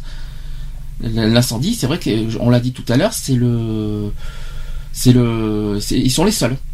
Hum. En cas d'incendie, c'est les pompiers sont les Ah bah seuls. c'est et puis c'est le seul euh, fléau euh, qui peut. Non, c'est pas un fléau, c'est les souvent on peut pas contrôler. Non, mais c'est les seuls qui peuvent, les qui seuls peuvent nous sauver des incendies, c'est les ouais. pompiers. Et euh, imaginons, et puis c'est c'est risqué comme ça. Hum. Alors tout d'abord, euh, il faut être familier avec le fait euh, que lutte contre l'incendie ne peut pas euh, ne peut être entrepris que par la personne euh, qui n'est pas apte. Cette profession euh, donc de pompier exige de, de remise en forme complète, de Ouais. la force physique et aussi de patience et de haut calibre. Évidemment. Tout cela est essentiel en tant que travailleur de cette profession, qui doivent porter euh, de sauvetage lourd ainsi que matériel, de lutte contre l'incendie et même monter euh, des bâtiments sans escalier. Alors ça par contre il va falloir qu'on m'explique. euh, des, des bâtiments sans escalier. Ah bah avec leur échelle, avec leur. Oui, les échelles, mais alors sans escalier, euh, des bâtiments. ils sont largués par hélicoptère au-dessus et ils redescendent dans les bâtiments pour. Alors c'est une tâche vraiment difficile physiquement et durable qui exige Ouais. certainement des exercices rigoureux sur la base régulière. Donc beaucoup de sport, quoi qu'il en soit, pour être en forme physiquement, ça c'est très. Ah bah c'est essentiel pour un bon être, pompier. euh, bon sportif pour être pompier. Ah mais il faut être pour être en forme et être au meilleur de sa forme pour être sur le, sur le terrain, il faut être Mhm. il faut avoir une bonne forme physique à côté et Ah, être bah, c'est euh, sûr. quoi qu'il en soit. Un autre niveau de difficulté se pose en raison du fait qu'il s'agit d'une profession dans laquelle vous êtes sur appel 24 heures par jour. Malheureusement. Mhm. Bien que les pompiers travaillent habituellement en équipe, ils peuvent être appelés même dans les plus étranges heures en temps de crise majeure. Seules les personnes ayant une bonne volonté sont prêts à relever ce défi. Hum. Quoi qu'il en soit. Donc c'est vrai que ça aussi, mentalement, il faut être, euh, faut être fort. Ah bah c'est clair. Imagine euh, t'es en caserne. euh, imagine t'es à ta caserne de pompiers et puis t'as l'alarme qui se déclenche à 2h30 du matin. T'es obligé d'y aller. Hein. Alors le, choix, hein. Le dernier et le niveau de difficulté le plus inquiétant sont désignés comme le risque personnel. Il n'y a pas d'assurance pour votre propre sécurité si vous êtes pompier. Mm. C'est l'une des professions les plus risquées. Ouais. Déjà d'une part. Vous devez prendre soin de beaucoup de mesures de précaution et bien sûr vous serez formé par l'agence de, de lutte contre l'incendie pour faire face à différents scénarios. Et heureusement. Ce n'est toutefois pas une garantie de leur sécurité par contre. Malheureusement, on peut, euh, voilà, c'est, tout est possible, euh, toutes les situations sont faisables et les, les formations ne, ne préservent pas, euh, voilà, d'un imprévu malheureusement et Non, c'est sûr que c'est ça le problème quoi. Et chaque autre jour, nous entendons que les pompiers ont été engloutis par les flammes, alors que l'extinction d'un incendie où il y a de- des nouvelles des pompiers tentait de sauver quelqu'un, mais pris dans un incendie ainsi. Même après avoir perdu leur vie, nous ne savons même pas ces héros de la vie réelle par leur nom. Et oui, ça c'est ça c'est triste Eh ça oui, par contre. ils les connaissent. Ça c'est vrai parce qu'ils sont malheureusement et ça c'est triste à dire et je, je- il faut quand même le dire c'est malheureusement aussi des héros inconnus. inconnus. et qui sont des vies, de- des vies occupées d'autres économies. Ça veut dire qu'en fait, on a des, on a des héros, des pompiers, Un et peu, finalement, euh, on, on ne le sait pas. On, on- ils sont, ils inconnus, pas, quoi. ouais. On ne les connaît pas. Ouais. et, euh, tu les connais. euh, On sait qu'il y a un pompier qui est décédé tout ça, mais tu ne, que tu n'en sais pas plus, quoi. tu connais pas le nom de la famille. T'as tu connais t'as un pompier qui a peut-être sauvé, sauvé un bébé euh, d'un incendie et qui, en- et qui malheureusement en est décédé en sauvant le bébé. Eh ben, Mhm. Inconnu au bataillon, le gars. Euh, moi, je trouve ça moche parce que franchement, c'est un métier qui mérite euh, tout, un tout, un- voilà, toute tout de- reconnaissance. Bah, oui, totalement. Mais alors, la reconnaissance la plus absolue. euh, Mm. euh, Mais je pense qu'à mon avis, euh, c'est une idée. C'est euh, le fait qu'ils sont inconnus comme ça. C'est question pour préserver leur vie personnelle. mhm. C'est peut-être pour ça qu'ils réagissent, qu'ils font comme ça. Donc voilà, ça c'était les pompiers. Il fallait que je, il fallait le, il fallait le faire. Il fallait leur Mhm. dire, voilà, euh, tout ce que je, tout ce que je voulais faire, c'est montrer, voilà, tout ce que les pompiers font euh, 24 heures sur 24. Et je peux Mhm. vous dire que c'est dur. Et eux, ils prennent pas de vacances. Ah oui, mais alors une fois qu'il y a l'intervention, t'as pas de vacances, hein. c'est mort, oublié. Hein. Y a- T'as pas de vacances quand il y a une intervention d'urgence, c'est direct cash là. non, mais euh. une fois que t'es pompier, si tu choisis ce métier-là, Ah, il faut être euh, pour disponible. avoir tes vacances, euh, Mais il faut surtout être disponible 24 heures sur 24, Mhm. effectivement, quand t'es en service par contre. hein. Mais là, t'es t'es en disponibilité 24 heures sur 24 non-stop. Et puis en plus, le pire, tu peux intervenir pendant 24 heures. hein. ah bah, Sans cesse, hein. 48 heures. Ah oui, j'en ai vu. Bah, comme euh, Il y en a certains qui, oui, effectivement, qui font 48 heures à la suite. Quand il n'y a pas assez de, de, de, de ce personnel. euh, les tours de garde, des trucs. euh, c'est terrible. euh. Mais ah ouais, mais Quel mais respect absolu sur. Ah, euh, mais c'est clair. mais euh, très difficile. Moi, je me mettrais pas à leur place physiquement. Non, c'est sûr. Je ça- le ferai pas, moi. je- Ouais, mais justement, c'est pour ça qu'on. Moi, la condition physique, je pourrais pas. Troisième héros, enfin troisième groupe d'héros, on va Mhm. dire, c'est l'armée. Ouais. Il faut quand même le dire, hein, évidemment, il faut quand même le souligner. Euh, les forces armées françaises sont souvent appelées armées françaises, tout simplement, dans le langage courant, euh, qui constitue euh, la force militaire de la République française chargée de la défense du pays et de la protection des intérêts nationaux de la France. Alors, elles sont composées de quatre grandes forces, dont trois qui sont placées sous l'autorité exclusive du ministère de la Défense. Alors, est-ce que, tu, est-ce que tu le sais D'abord, les trois... euh, Bah, il y a les soldats.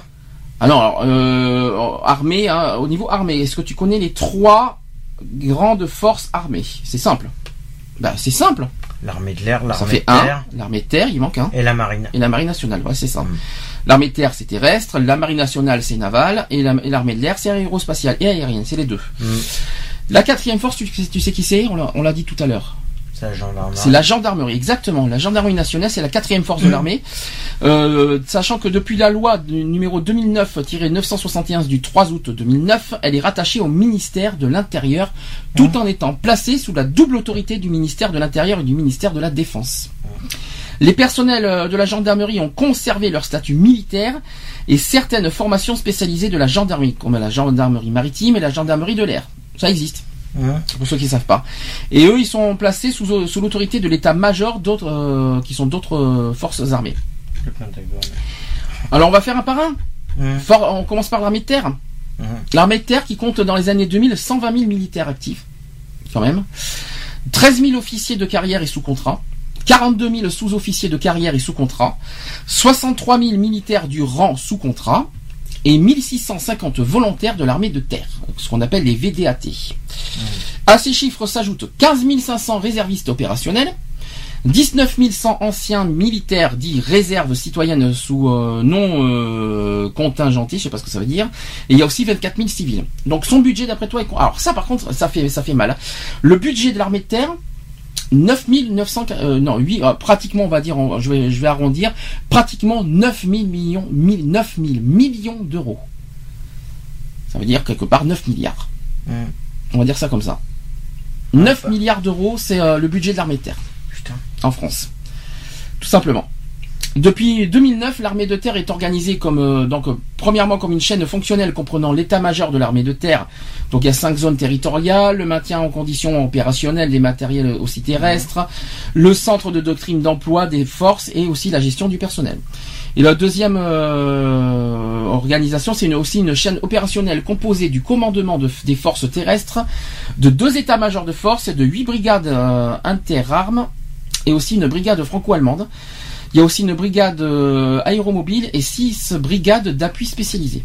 Ouais. Ça, on le savait pas. C'est Mhm. des choses, c'est des choses qu'on ne sait pas. On l'apprend. Non, mais euh, voilà, c'est qu'on n'est jamais. euh, on l'apprend.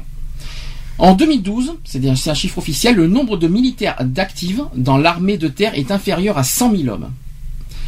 Effectif historiquement le plus bas de la création d'une armée permanente en France. Mm. Malheureusement. Donc ça veut dire qu'on a de moins en moins de militaires en France euh, au niveau de l'armée de terre. C'est pour ça que d'ailleurs ils recrutent. Ils recrutent au niveau volontaire par contre. Mais par contre, c'est les 18-25. J'en parlerai tout à l'heure du volontariat dans l'armée. De toute façon, j'ai j'ai, euh, j'ai ce qu'il faut là-dessus. Donc là, on était sur l'armée de terre. Maintenant, on passe à la marine nationale. La marine, la marine nationale, ils sont, ils sont composés de 43 000 hommes et femmes niveau- dans toute la France. La marine nationale dispose de 140 bâtiments et de, 100 et de 250 aéronefs. Elle est composée de quatre forces principales. Donc, il y a la force d'action navale.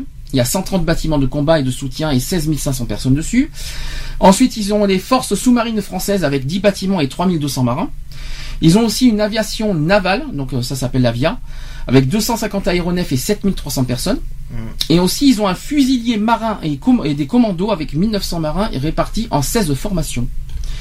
À ces forces, il faut ajouter la gendarmerie maritime avec 1100 personnes et aussi le bataillon euh, de marins-pompiers. On y revient là-dessus.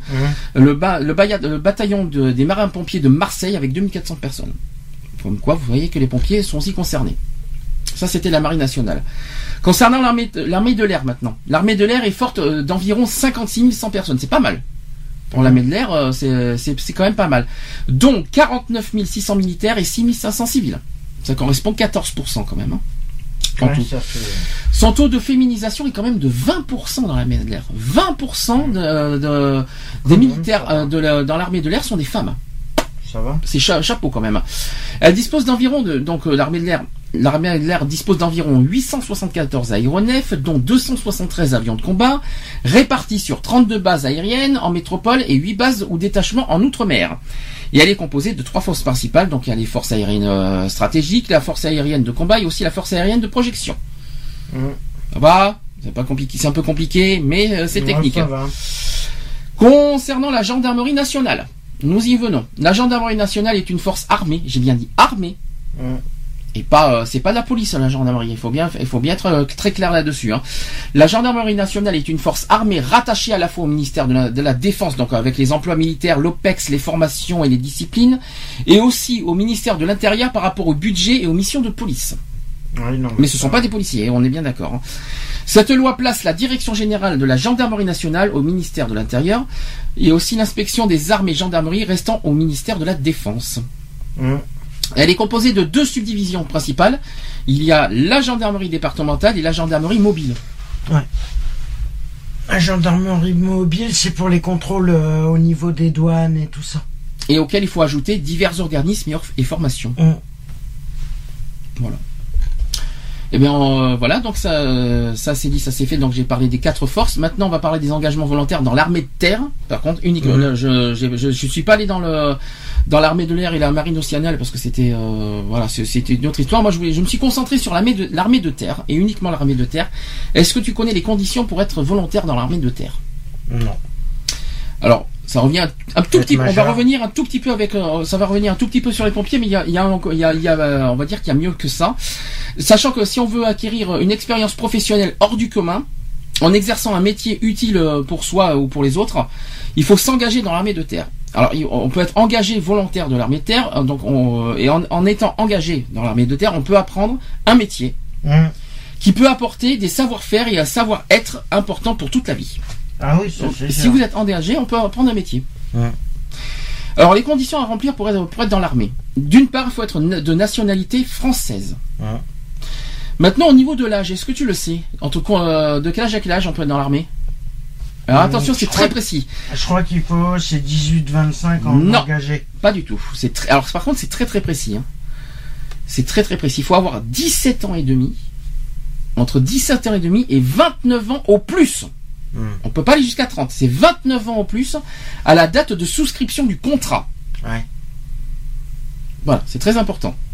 Autre condition, il faut jouir de ses, de, de ses droits civiques. C'est Ouais. pas une surprise, hein, que ce soit le recensement et aussi le, un casier vierge. recen- que ce soit sur le recensement et aussi sur le droit de vote. Ouais. C'est très important. Il faut aussi avoir effectué une journée. Alors, est-ce que tu sais comment ça s'appelle maintenant aujourd'hui? Le JAPD, Non, ça a changé. c'est euh, journée d'appel à la défense. Non, ça a changé encore. C'est pas les mêmes noms. Ça s'appelle à part avoir effectué euh, ce qu'on appelle aujourd'hui la journée de défense et citoyenneté. Ah bon Ça s'appelle Le le JD, JDC. c'est le JDC aujourd'hui maintenant. Ah ouais. C'est- c'est- ça a changé. Ça C'est euh, non, non, ça s'appelle aujourd'hui la journée défense et citoyenneté maintenant. Ah ouais, je savais pas. Je savais pas que ça avait changé parce que moi je connaissais la, la journée d'appel à la défense. Il faut être également déclaré physiquement et médicalement apte à l'engagement. Ouais, bah oui, logique. Et attention, certains emplois exigent des prérequis sur la condition physique. Hum, Logique. Bah logique. Il faut également satisfaire aux épreuves d'évaluation. T'as Normal. des concours à passer. hein. Normal. L'armée de terre donc forme euh, deux sur deux points, deux, sur deux, deux formes de formation, sachant qu'on peut suivre une formation initiale qui dure entre 4 et 6 mois Mhm. et qui comprend donc euh, à la fois une formation générale initiale, donc le FGI. Ça dure 15 semaines de forma- ça ça dure 15 semaines donc euh, de, de formation progressive dans l'un des centres de formation d'instruction militaire donc les CFIM Mhm. pour apprendre les fondamentaux du, du métier du métier de soldat. Ouais. Et ensuite, il y a une formation spécialisée initiale, donc le FSI, Mhm. qui est une formation technique pour acquérir une fonction au sein de votre domaine d'emploi. Ouais, ça. Euh, Est-ce que tu sais combien est rémunéré euh, Combien on est rémunéré dans la voilà dans, dans cette formation Alors c'est, je parle de formation, attention. Et c'est- l'armée et c'est un tarif de mars 2015, c'est tout frais. Alors, sachant que les montants des soldes est donné, donc euh, donc on va évoluer selon le, selon ce grade, le, le grade de chacun. Hum, Les examens militaires aussi que vous réussirez, ainsi que votre situation de famille. Ah oui, parce qu'on peut, euh, ils peuvent é- être évolués selon la situation de famille. Je suis pas tellement pour, mais bon, c'est pas grave. Euh, donc selon tout ça, on peut être au minimum à 1313,66 euros net par mois dans ce- dans la formation. Il y a aussi un prime d'engagement initial pour un contrat d'au moins 3 ans avec 1067,14 euros. Donc tu cumules les deux. Ça fait pas, ça fait un bon pactole. Ouais, ça te fait du 2005. Euh, vous serez également nourri et logé Ah bah oui, logique. en régiment jusqu'au grade de caporal. Hum. Une fois caporal, non. Il n'est plus. Et une chose, une dernière chose par rapport à ça, c'est que la guerre c'est moche. Hein Mais ça en revanche, euh, on- il faut dire qu'il y a de sacrées belles histoires derrière. Hum. Vous savez quand il y a des guerres, je vous allez me dire, qu'il y a- vous allez me dire qu'il y a un rapport avec la formation, ça n'a aucun rapport. C'est que c'est vrai que quand il y a des guerres tout ça, c'est que euh, ce qui est moche, c'est que derrière tout ça, il y a des il y a des soldats qui meurent, mais ça fait des ça fait des sacrées histoires dans les bouquins aussi. Ouais, ça Mais- fait des familles aussi. Euh, si- Et ça fait- ouais, quelqu'un. euh, Malheureusement, mais bon, Ça fait quand même des enfants. Mais euh, bon, j'ai- pour j'ai du mal, à- j'ai du mal avec ça moi personnellement, mais bon. l'armée. Ouais, je suis un peu sceptique aussi. Mais je sais que je pourrais pas le faire. Parce qu'il y a un temps, je voulais m'engager, moi. Je voulais m'engager. euh, Engagez-vous, comme il disait, engagez-vous. Je voulais m'engager, puis euh, bon, quand j'ai vu les conditions qu'il fallait, je me suis. Alors il y a un mot. Est-ce qu'il y a un mot euh, qui, qui vient en tête pour l'armée, enfin pour les soldats, pour les. Est-ce qu'il n'y a pas un mot qu'on peut qualifier dans l'armée pour les soldats? Il y a un mot qui qu'on peut mettre en avant, qu'on peut mettre en gras, en gros, en large, en titre. Je sais pas. Un un seul mot. Comment tu peux définir la- la- les personnes de l'armée de terre en allant sur le terrain? Bah, c'est soldat, c'est tout. Mais non, il y a un mot, un mot, un mot, on va dire un adjectif. Maintenant, c'est vrai. J'en sais rien. T'en sais rien, tu sais jamais rien en fait. C'est ce que je. Non, que mais voilà, parce que c'est des domaines que j'ai. C'est pas les laissé domaines. courir. Non, mais je te parle d'un mot, mais voilà, un mot général. Je te Mais parle. j'en sais rien, moi, je suis pas dans cette. Mais je- non, mais quand tu vois quelqu'un de l'armée, quelqu'un dans général, je te parle en général. Quand tu vois dans l'armée, Bah, tu le quali- tu le qualifies comment en, en adjectif tu, tu le, Comment tu le qualifies? Bah, c'est un militaire. Non. En adjectif, tu le, tu le qualifies comment? Bah, j'ai pas d'adjectif. euh. Bah, quand, quand les pompiers vont dans les euh, vont dans les feux, tu les, tu, comment tu, quand, tu Mais les- c'est soldat du feu. Mais non, Mais, je te euh, ne donne pas, de- je te demande pas de donner un surnom. Je te demande de qualifier, de, comment tu les qualifies. Bah, je les qualifie pas. Bah ah bon, ah bon, c'est sympa, c'est sympa. Bah, c'est des hommes et des femmes qui s'engagent dans ah oui, et qui sauvent euh, quand même, et qui sauvent notre pays, euh, qui sauvent des pays des terroristes. Tu, euh, tu, tu trouves que ce sont des- uniquement des hommes et des femmes, toi Tu, le- tu le bah, ferais euh, Est-ce que tu le comment ferais tu peux euh, donner que un tu- adjectif à des. Parce qu'il y en a un. Parce Ah qu'il y en a- bon ah oui, Bah, il en je a- le connais pas. Ah, il y en a un. Je le adjectif. connais pas. Eh ben, pourtant, il y a un adjectif logique. Bah, je le connais pas. Ben, mais t'as pas besoin de connaître, c'est le mot, il est connu. Alors, euh, c'est pas. Bah, je le connais pas, ce mot, qui les qualifie. Je sais pas. Bon, je c'est pas grave, laisse tomber. Mais par contre, ce que je veux dire par là, c'est que c'est pas une histoire des hommes Bah, et des au femmes. lieu d'attendre, donne-moi-le. Je te dis depuis tout à l'heure que je le connais pas et tu tu veux pas me donner la réponse. Et alors, euh, donc il faut que je dise tout ce que j'ai devant moi, comme ça, euh, comme ça, ça t'arrange. Je- mais je non, mais euh, je te. Alors, on peut les, on peut les qualifier de courageux, tout simplement. Le courage, ça te dit rien, le courage? Courageux, mais pas téméraire, apparemment, pour certains. C'est ce qu'il faut se dire. hein. Alors, sachant que pour le, le courage, qui serait soi-disant une grande qualité dans l'armée, même, je dirais même dans plusieurs, dans plusieurs domaines. Alors, euh, s'il était mis au service d'une noble cause, malheureusement, il n'en est pas toujours ainsi, bien au contraire. Donc, le courage. Alors, je vais vous donner une citation.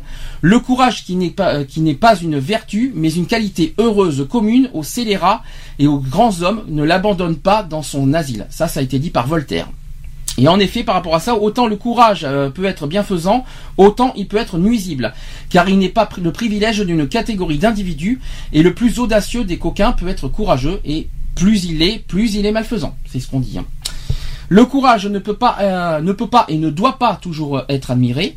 Le courage du lion est un désastre pour les troupeaux, et il serait certes préférable qu'il soit un peu moins courageux et qu'il ne, ne vienne pas dévaster à la grande terreur des indigènes les contrées qu'il habite. Alors peut-on admirer par exemple le courage militaire? C'est la question qu'on se pose. Certes, l'armée la plus courageuse est celle qui a le plus de chances de se couvrir de gloire en emportant euh, d'éclatantes victoires, mais euh, que de crimes que, que se sont commis se commettent et se commettront sans doute euh, encore en vertu de ce courage qui se manifeste dans les champs de bataille. C'est ça que je voulais expliquer. C'est justement quand euh, c'est ça que j'essaie de qualifier, de, de trouver comme mot, de trouver un adjectif. Comment, comment, comment on peut les euh, de trouver un adjectif de, de voilà de leur euh, de leur euh, ouais c'est leur euh, de leur euh, action dans, dans- sur le terrain pour moi voilà c'est un acte de courage. C'est ça que je voulais mettre en avant sur sur l'armée. Pour nous révolutionnaires un tel courage est loin de nous enthousiasmer car il est de, et est car il est une cause de souffrance et de douleur malheureusement. C'est ça qu'il faut se dire aussi et ça c'est vrai. On donne souvent aussi au mot courage une interprétation qui nous paraît erronée euh, euh, considère que la résignation comme le courage contre les misères. Nous ne sommes pas de cet avis et nous considérons, nous, que la résignation est tout au contraire l'opposé du courage, c'est-à-dire malheureusement la lâcheté. C'est ça qu'il faut dire aussi. Il nous paraît impossible de qualifier de courageux l'homme qui, victime de l'injustice sociale, se résigne à la pauvreté alors que tout autour de lui respire la richesse et qui ne profite d'aucune jouissance. Une telle conception du courage nous ramènerait avec rapidité aux jours les plus sombres du passé, car jamais la résignation ne fut une source de progrès et de civilisation. Au contraire, ce fut la révolte courageuse des hommes de science et d'action dans leur lutte contre les préjugés, les iniquités et aussi les injustices qui, qui permit aux hommes de s'affiner et de sortir dans une certaine mesure de l'esclavage sous lequel les tenait courbés la euh, nature euh, indomptée et l'autorité brutale et féroce des autocrates. Donc il faut être courageux moralement et physiquement, ça c'est clair, il n'y a pas que physique, il faut il faut être courageux mentalement aussi, si l'on ne veut pas être vaincu de la vie. L'un complète l'autre d'ailleurs, ça c'est clair. Donc euh, le quatrième thème, évidemment, c'est par rapport aux secouristes. On en avait déjà parlé euh, en début d'année, euh, notamment on a fait des préventions, on avait parlé des premiers secours, tout ça. Là, je vais mettre un peu plus en avant leur, métier, euh, à quoi consistent les secouristes. Sachant que le secourisme, ou euh, on appelle aussi euh, les pronts secours, ou alors secourisme à victime, les SAV, désigne en France les premiers gestes d'urgence pratiqués par des personnes ayant des connaissances nécessaires, des secouristes bénévoles ou des sapeurs-pompiers. Il peut s'agir de secours à personne avec ou sans matériel, en équipe organisée ou seule. Le prompt secours était défini en France par le texte suivant. Alors je vais vous donner euh, euh, euh, la phrase parce que c'est un peu compliqué. Le prompt secours se caractérise par une action de secouriste agissant en équipe et visant à prendre en charge sans délai des détresses vitales ou à pratiquer sans délai des gestes secourisme. Il est assuré par des professionnels formés et équipés. Son intérêt réside dans son caractère réflexe. Il ne doit en aucun cas conduire à des actions relevant de la compétence des SMUR. Et aussi euh, de la compétence des SMUR, des, médecins généralistes et aussi des, ambulanciers privés, voire aussi du simple conseil. Ça, c'est par rapport à une circulaire qui a été euh, faite le, le 29 mars 2004. Il y a aussi la notion d'engagement sans délai qui ne signifie pas envoi systématique de moyens. L'envoi d'équipes de prompt secours se fait par une régulation médicale qui se charge d'évaluer la gravité de la situation et donc de déterminer les moyens envoyés. Auprès du grand public aussi et peut-être dans d'autres pays francophones, le terme secourisme désigne les premiers secours, c'est-à-dire les savoirs et les techniques nécessaires pour porter secours aux personnes en situation de détresse physique ou de détresse mentale. Nous parlons alors d'ailleurs de secours psychologique pour ça. Il existe également dans plusieurs pays des secouristes euh, des, secouristes paramédicaux, euh, par exemple les techniciens de l'urgence. C'est un exemple. Alors comment devenir secouriste? Explication. Si par exemple vous avez envie d'aider euh, ou si vous êtes tenté par le secourisme et ou si vous vous demandez en quoi consiste l'engagement dans une association de secourisme, alors combien de temps ça va vous, vous, prendre, etc. et à quel âge est-il possible de s'engager, je vais vous donner donc tous les outils pour être secouriste. Premièrement, il va y avoir une formation. Donc c'est la première étape nécessaire pour être secouriste. Euh, en général, la première étape est de suivre une formation de base au premier secours. Il est possible de s'engager directement dans un cursus de formation d'équipier secouriste, alors ça on appelle les, PS, les PSE 1, sans avoir au préalable suivi une formation généraliste, mais le fait de commencer par une simple initiation d'une heure ou d'une formation destinée au grand public, c'est-à-dire le PSC 1. Je ne sais pas si vous vous en souvenez, on en a parlé il y a deux mois. Et ce PSC 1 qui permet d'avoir un premier aperçu du monde des premiers secours au passage. C'est la base initiale. D'ailleurs, la plupart du temps, la vocation naît ou meurt au cours de cette euh, première formation. Beaucoup d'associations préfèrent euh, d'ailleurs recruter des personnes ayant déjà suivi une formation PSC1. D'ailleurs, vous pouvez lire une fiche qui s'appelle Suivre une formation mode d'emploi euh, sur un site. Alors quel, quel engagement choisir Donc euh, est-ce que vous voulez être bénévole, volontaire, militaire, etc. Donc qu'est-ce que qu'est-ce que vous voulez choisir entre tout ça On va vous donner des, outils. Tout d'abord, il faut d'abord vous êtes vous interroger sur le type d'engagement et euh, que vous voulez prendre. Bon, ça c'est la première chose. Ensuite, envisagez-vous que le secourisme, euh, oui, envisagez-vous le, secourisme, c'est une question, euh, comme activité principale ou comme activité annexe. Donc ça veut dire, c'est est-ce que vous voulez euh, en faire un métier principal ou est-ce que vous voulez en faire comme un métier, on va dire bénévole, annexe, on va dire cumulé à votre quotidien, etc. Ça c'est la bonne question. Troisième question, c'est souhaitez-vous en faire votre métier ou cherchez-vous une activité bénévole en plus de vos études ou de votre emploi? Ça c'est la grande question. C'est un petit peu la même chose. Alors, première, euh, première possibilité, c'est que si vous êtes à la recherche d'une activité professionnelle, c'est-à-dire que vous voulez faire carrière dans le secourisme, vous avez quatre options. Première option, c'est passer des concours pour devenir pompier professionnel. On en a parlé tout à l'heure. Deuxième option, c'est suivre des études médicales ou paramédicales. Troisième option, c'est vous engager dans l'armée qui offre un grand nombre de débouchés dans des métiers de sauvetage, de la santé et de pompiers militaires comme à Paris, à Marseille ou dans une UISC notamment. Et quatrième option, c'est de suivre un cursus de formation spécifique pour devenir un professionnel de secours. Donc voilà, ça c'était la première possibilité. Deuxième possibilité, c'est que si vous recherchez une activité accessoire en plus de vos études ou de votre emploi, vous avez en gros deux solutions pour ça. La première solution, c'est tout simplement de devenir pompier volontaire. Et la deuxième solution possible, c'est d'intégrer une association. Et euh, sachant que ce sont, euh, il faudrait des associations qui accueillent des bénévoles. Par contre, hein, c'est très important. Euh, sinon, c'est pas possible. Alors, si vous souhaitez devenir secouriste, donc il faut quoi qu'il en soit, enfin, vous pouvez donc intégrer une association. Si le secourisme n'est pas une activité sportive, elle est incontestablement une activité physique. Les opérations de relevage de blessés notamment nécessitent d'avoir un dos en bon état. À propos de l'âge du capitaine, ou plus sérieusement, à quel âge peut-on faire du secourisme en association? Contrairement à ce qui existe chez les pompiers et avec les JSP, vous savez les JSP ça veut dire jeunes sapeurs-pompiers, il n'existe pas de cadets secouristes par contre. Ça n'existe pas, contrairement chez les pompiers. Euh, il est possible d'adhérer par contre à une association à n'importe quel âge, mais la plupart du temps, les associations n'ont rien à proposer aux jeunes et très jeunes secouristes. En général. Mais il faut quand même le souligner. Légalement, il n'y a d'ailleurs plus de limite d'âge pour passer le PSC1, mais il faut néanmoins être capable de se concentrer pendant 10 heures. Parfois sur une seule et même journée et avoir la force suffisante pour faire les gestes. 12 à 13 ans, D'ailleurs, l'âge de 12 à 13 ans semble être un âge raisonnable pour commencer dans de bonnes conditions pour faire le PSC1. Voilà. Avant 16 ans, Il est généralement impossible de participer à des postes de secours. Il existe parfois des sections jeunesse, notamment à la Croix-Rouge. Donc il y a un dispositif Croix-Rouge jeunesse justement, hein, au passage. Mais cela ressemble plus à du centre de loisirs qu'à une association de secourisme. Là encore, c'est plus une question de chance qu'autre chose. Il est tout à fait possible aussi qu'il y ait une super équipe jeunesse, une super équipe jeunesse juste à côté de chez vous, tout comme il peut ne, comme, tout comme il peut y en avoir euh, dans tous les départements, voire dans la région aussi. Ensuite, à partir de 16 ans, donc euh, là c'était dans la catégorie avant 16 ans, là à partir de 16 ans, il est possible de passer son PSE1 puis son PSE2. Quoi qu'il en soit, pour faire pour avoir le PSE2, il faut obligatoirement en premier passer le PSE1. Je tiens à vous le dire aussi. Hein. Et à l'issue, je vais arriver à parler. Et à l'issue de de, je vais arriver. eh bien, dis donc, ça, ça fait longtemps. Et à l'issue de ces formations, donc PSE1 et PSE2, qui sont des formations euh, d'être reconnu équipier secouriste, et c'est ça PSE1, c'est euh, d'être reconnu équipier. Il est ensuite possible de participer bénévolement à certains postes de secours, mais avec des, euh, des restrictions. Avant tout, il faut savoir que le statut de bénévole n'existe pas légalement. Je viens de le dire. Le bénévolat, en fait, c'est une activité libre qui n'est régie par aucun texte de loi.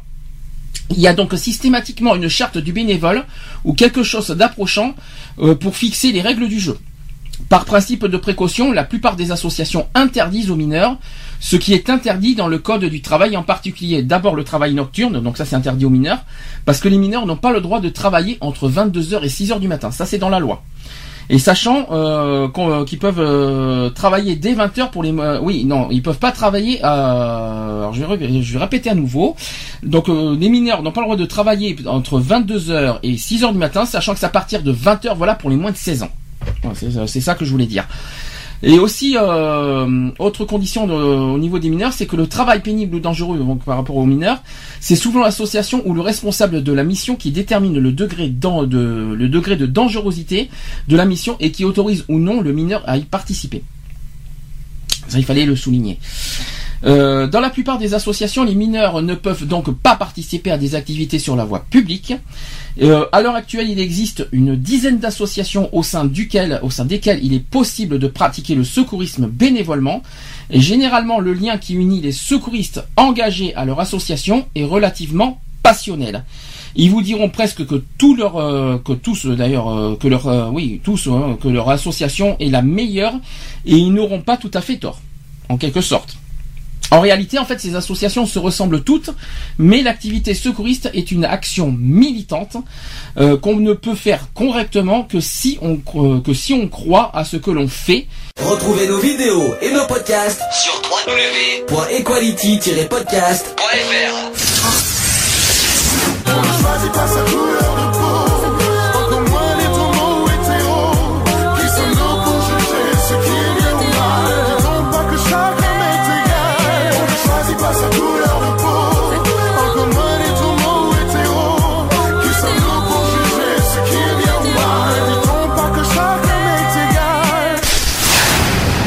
Voilà, c'est fini. À très bientôt.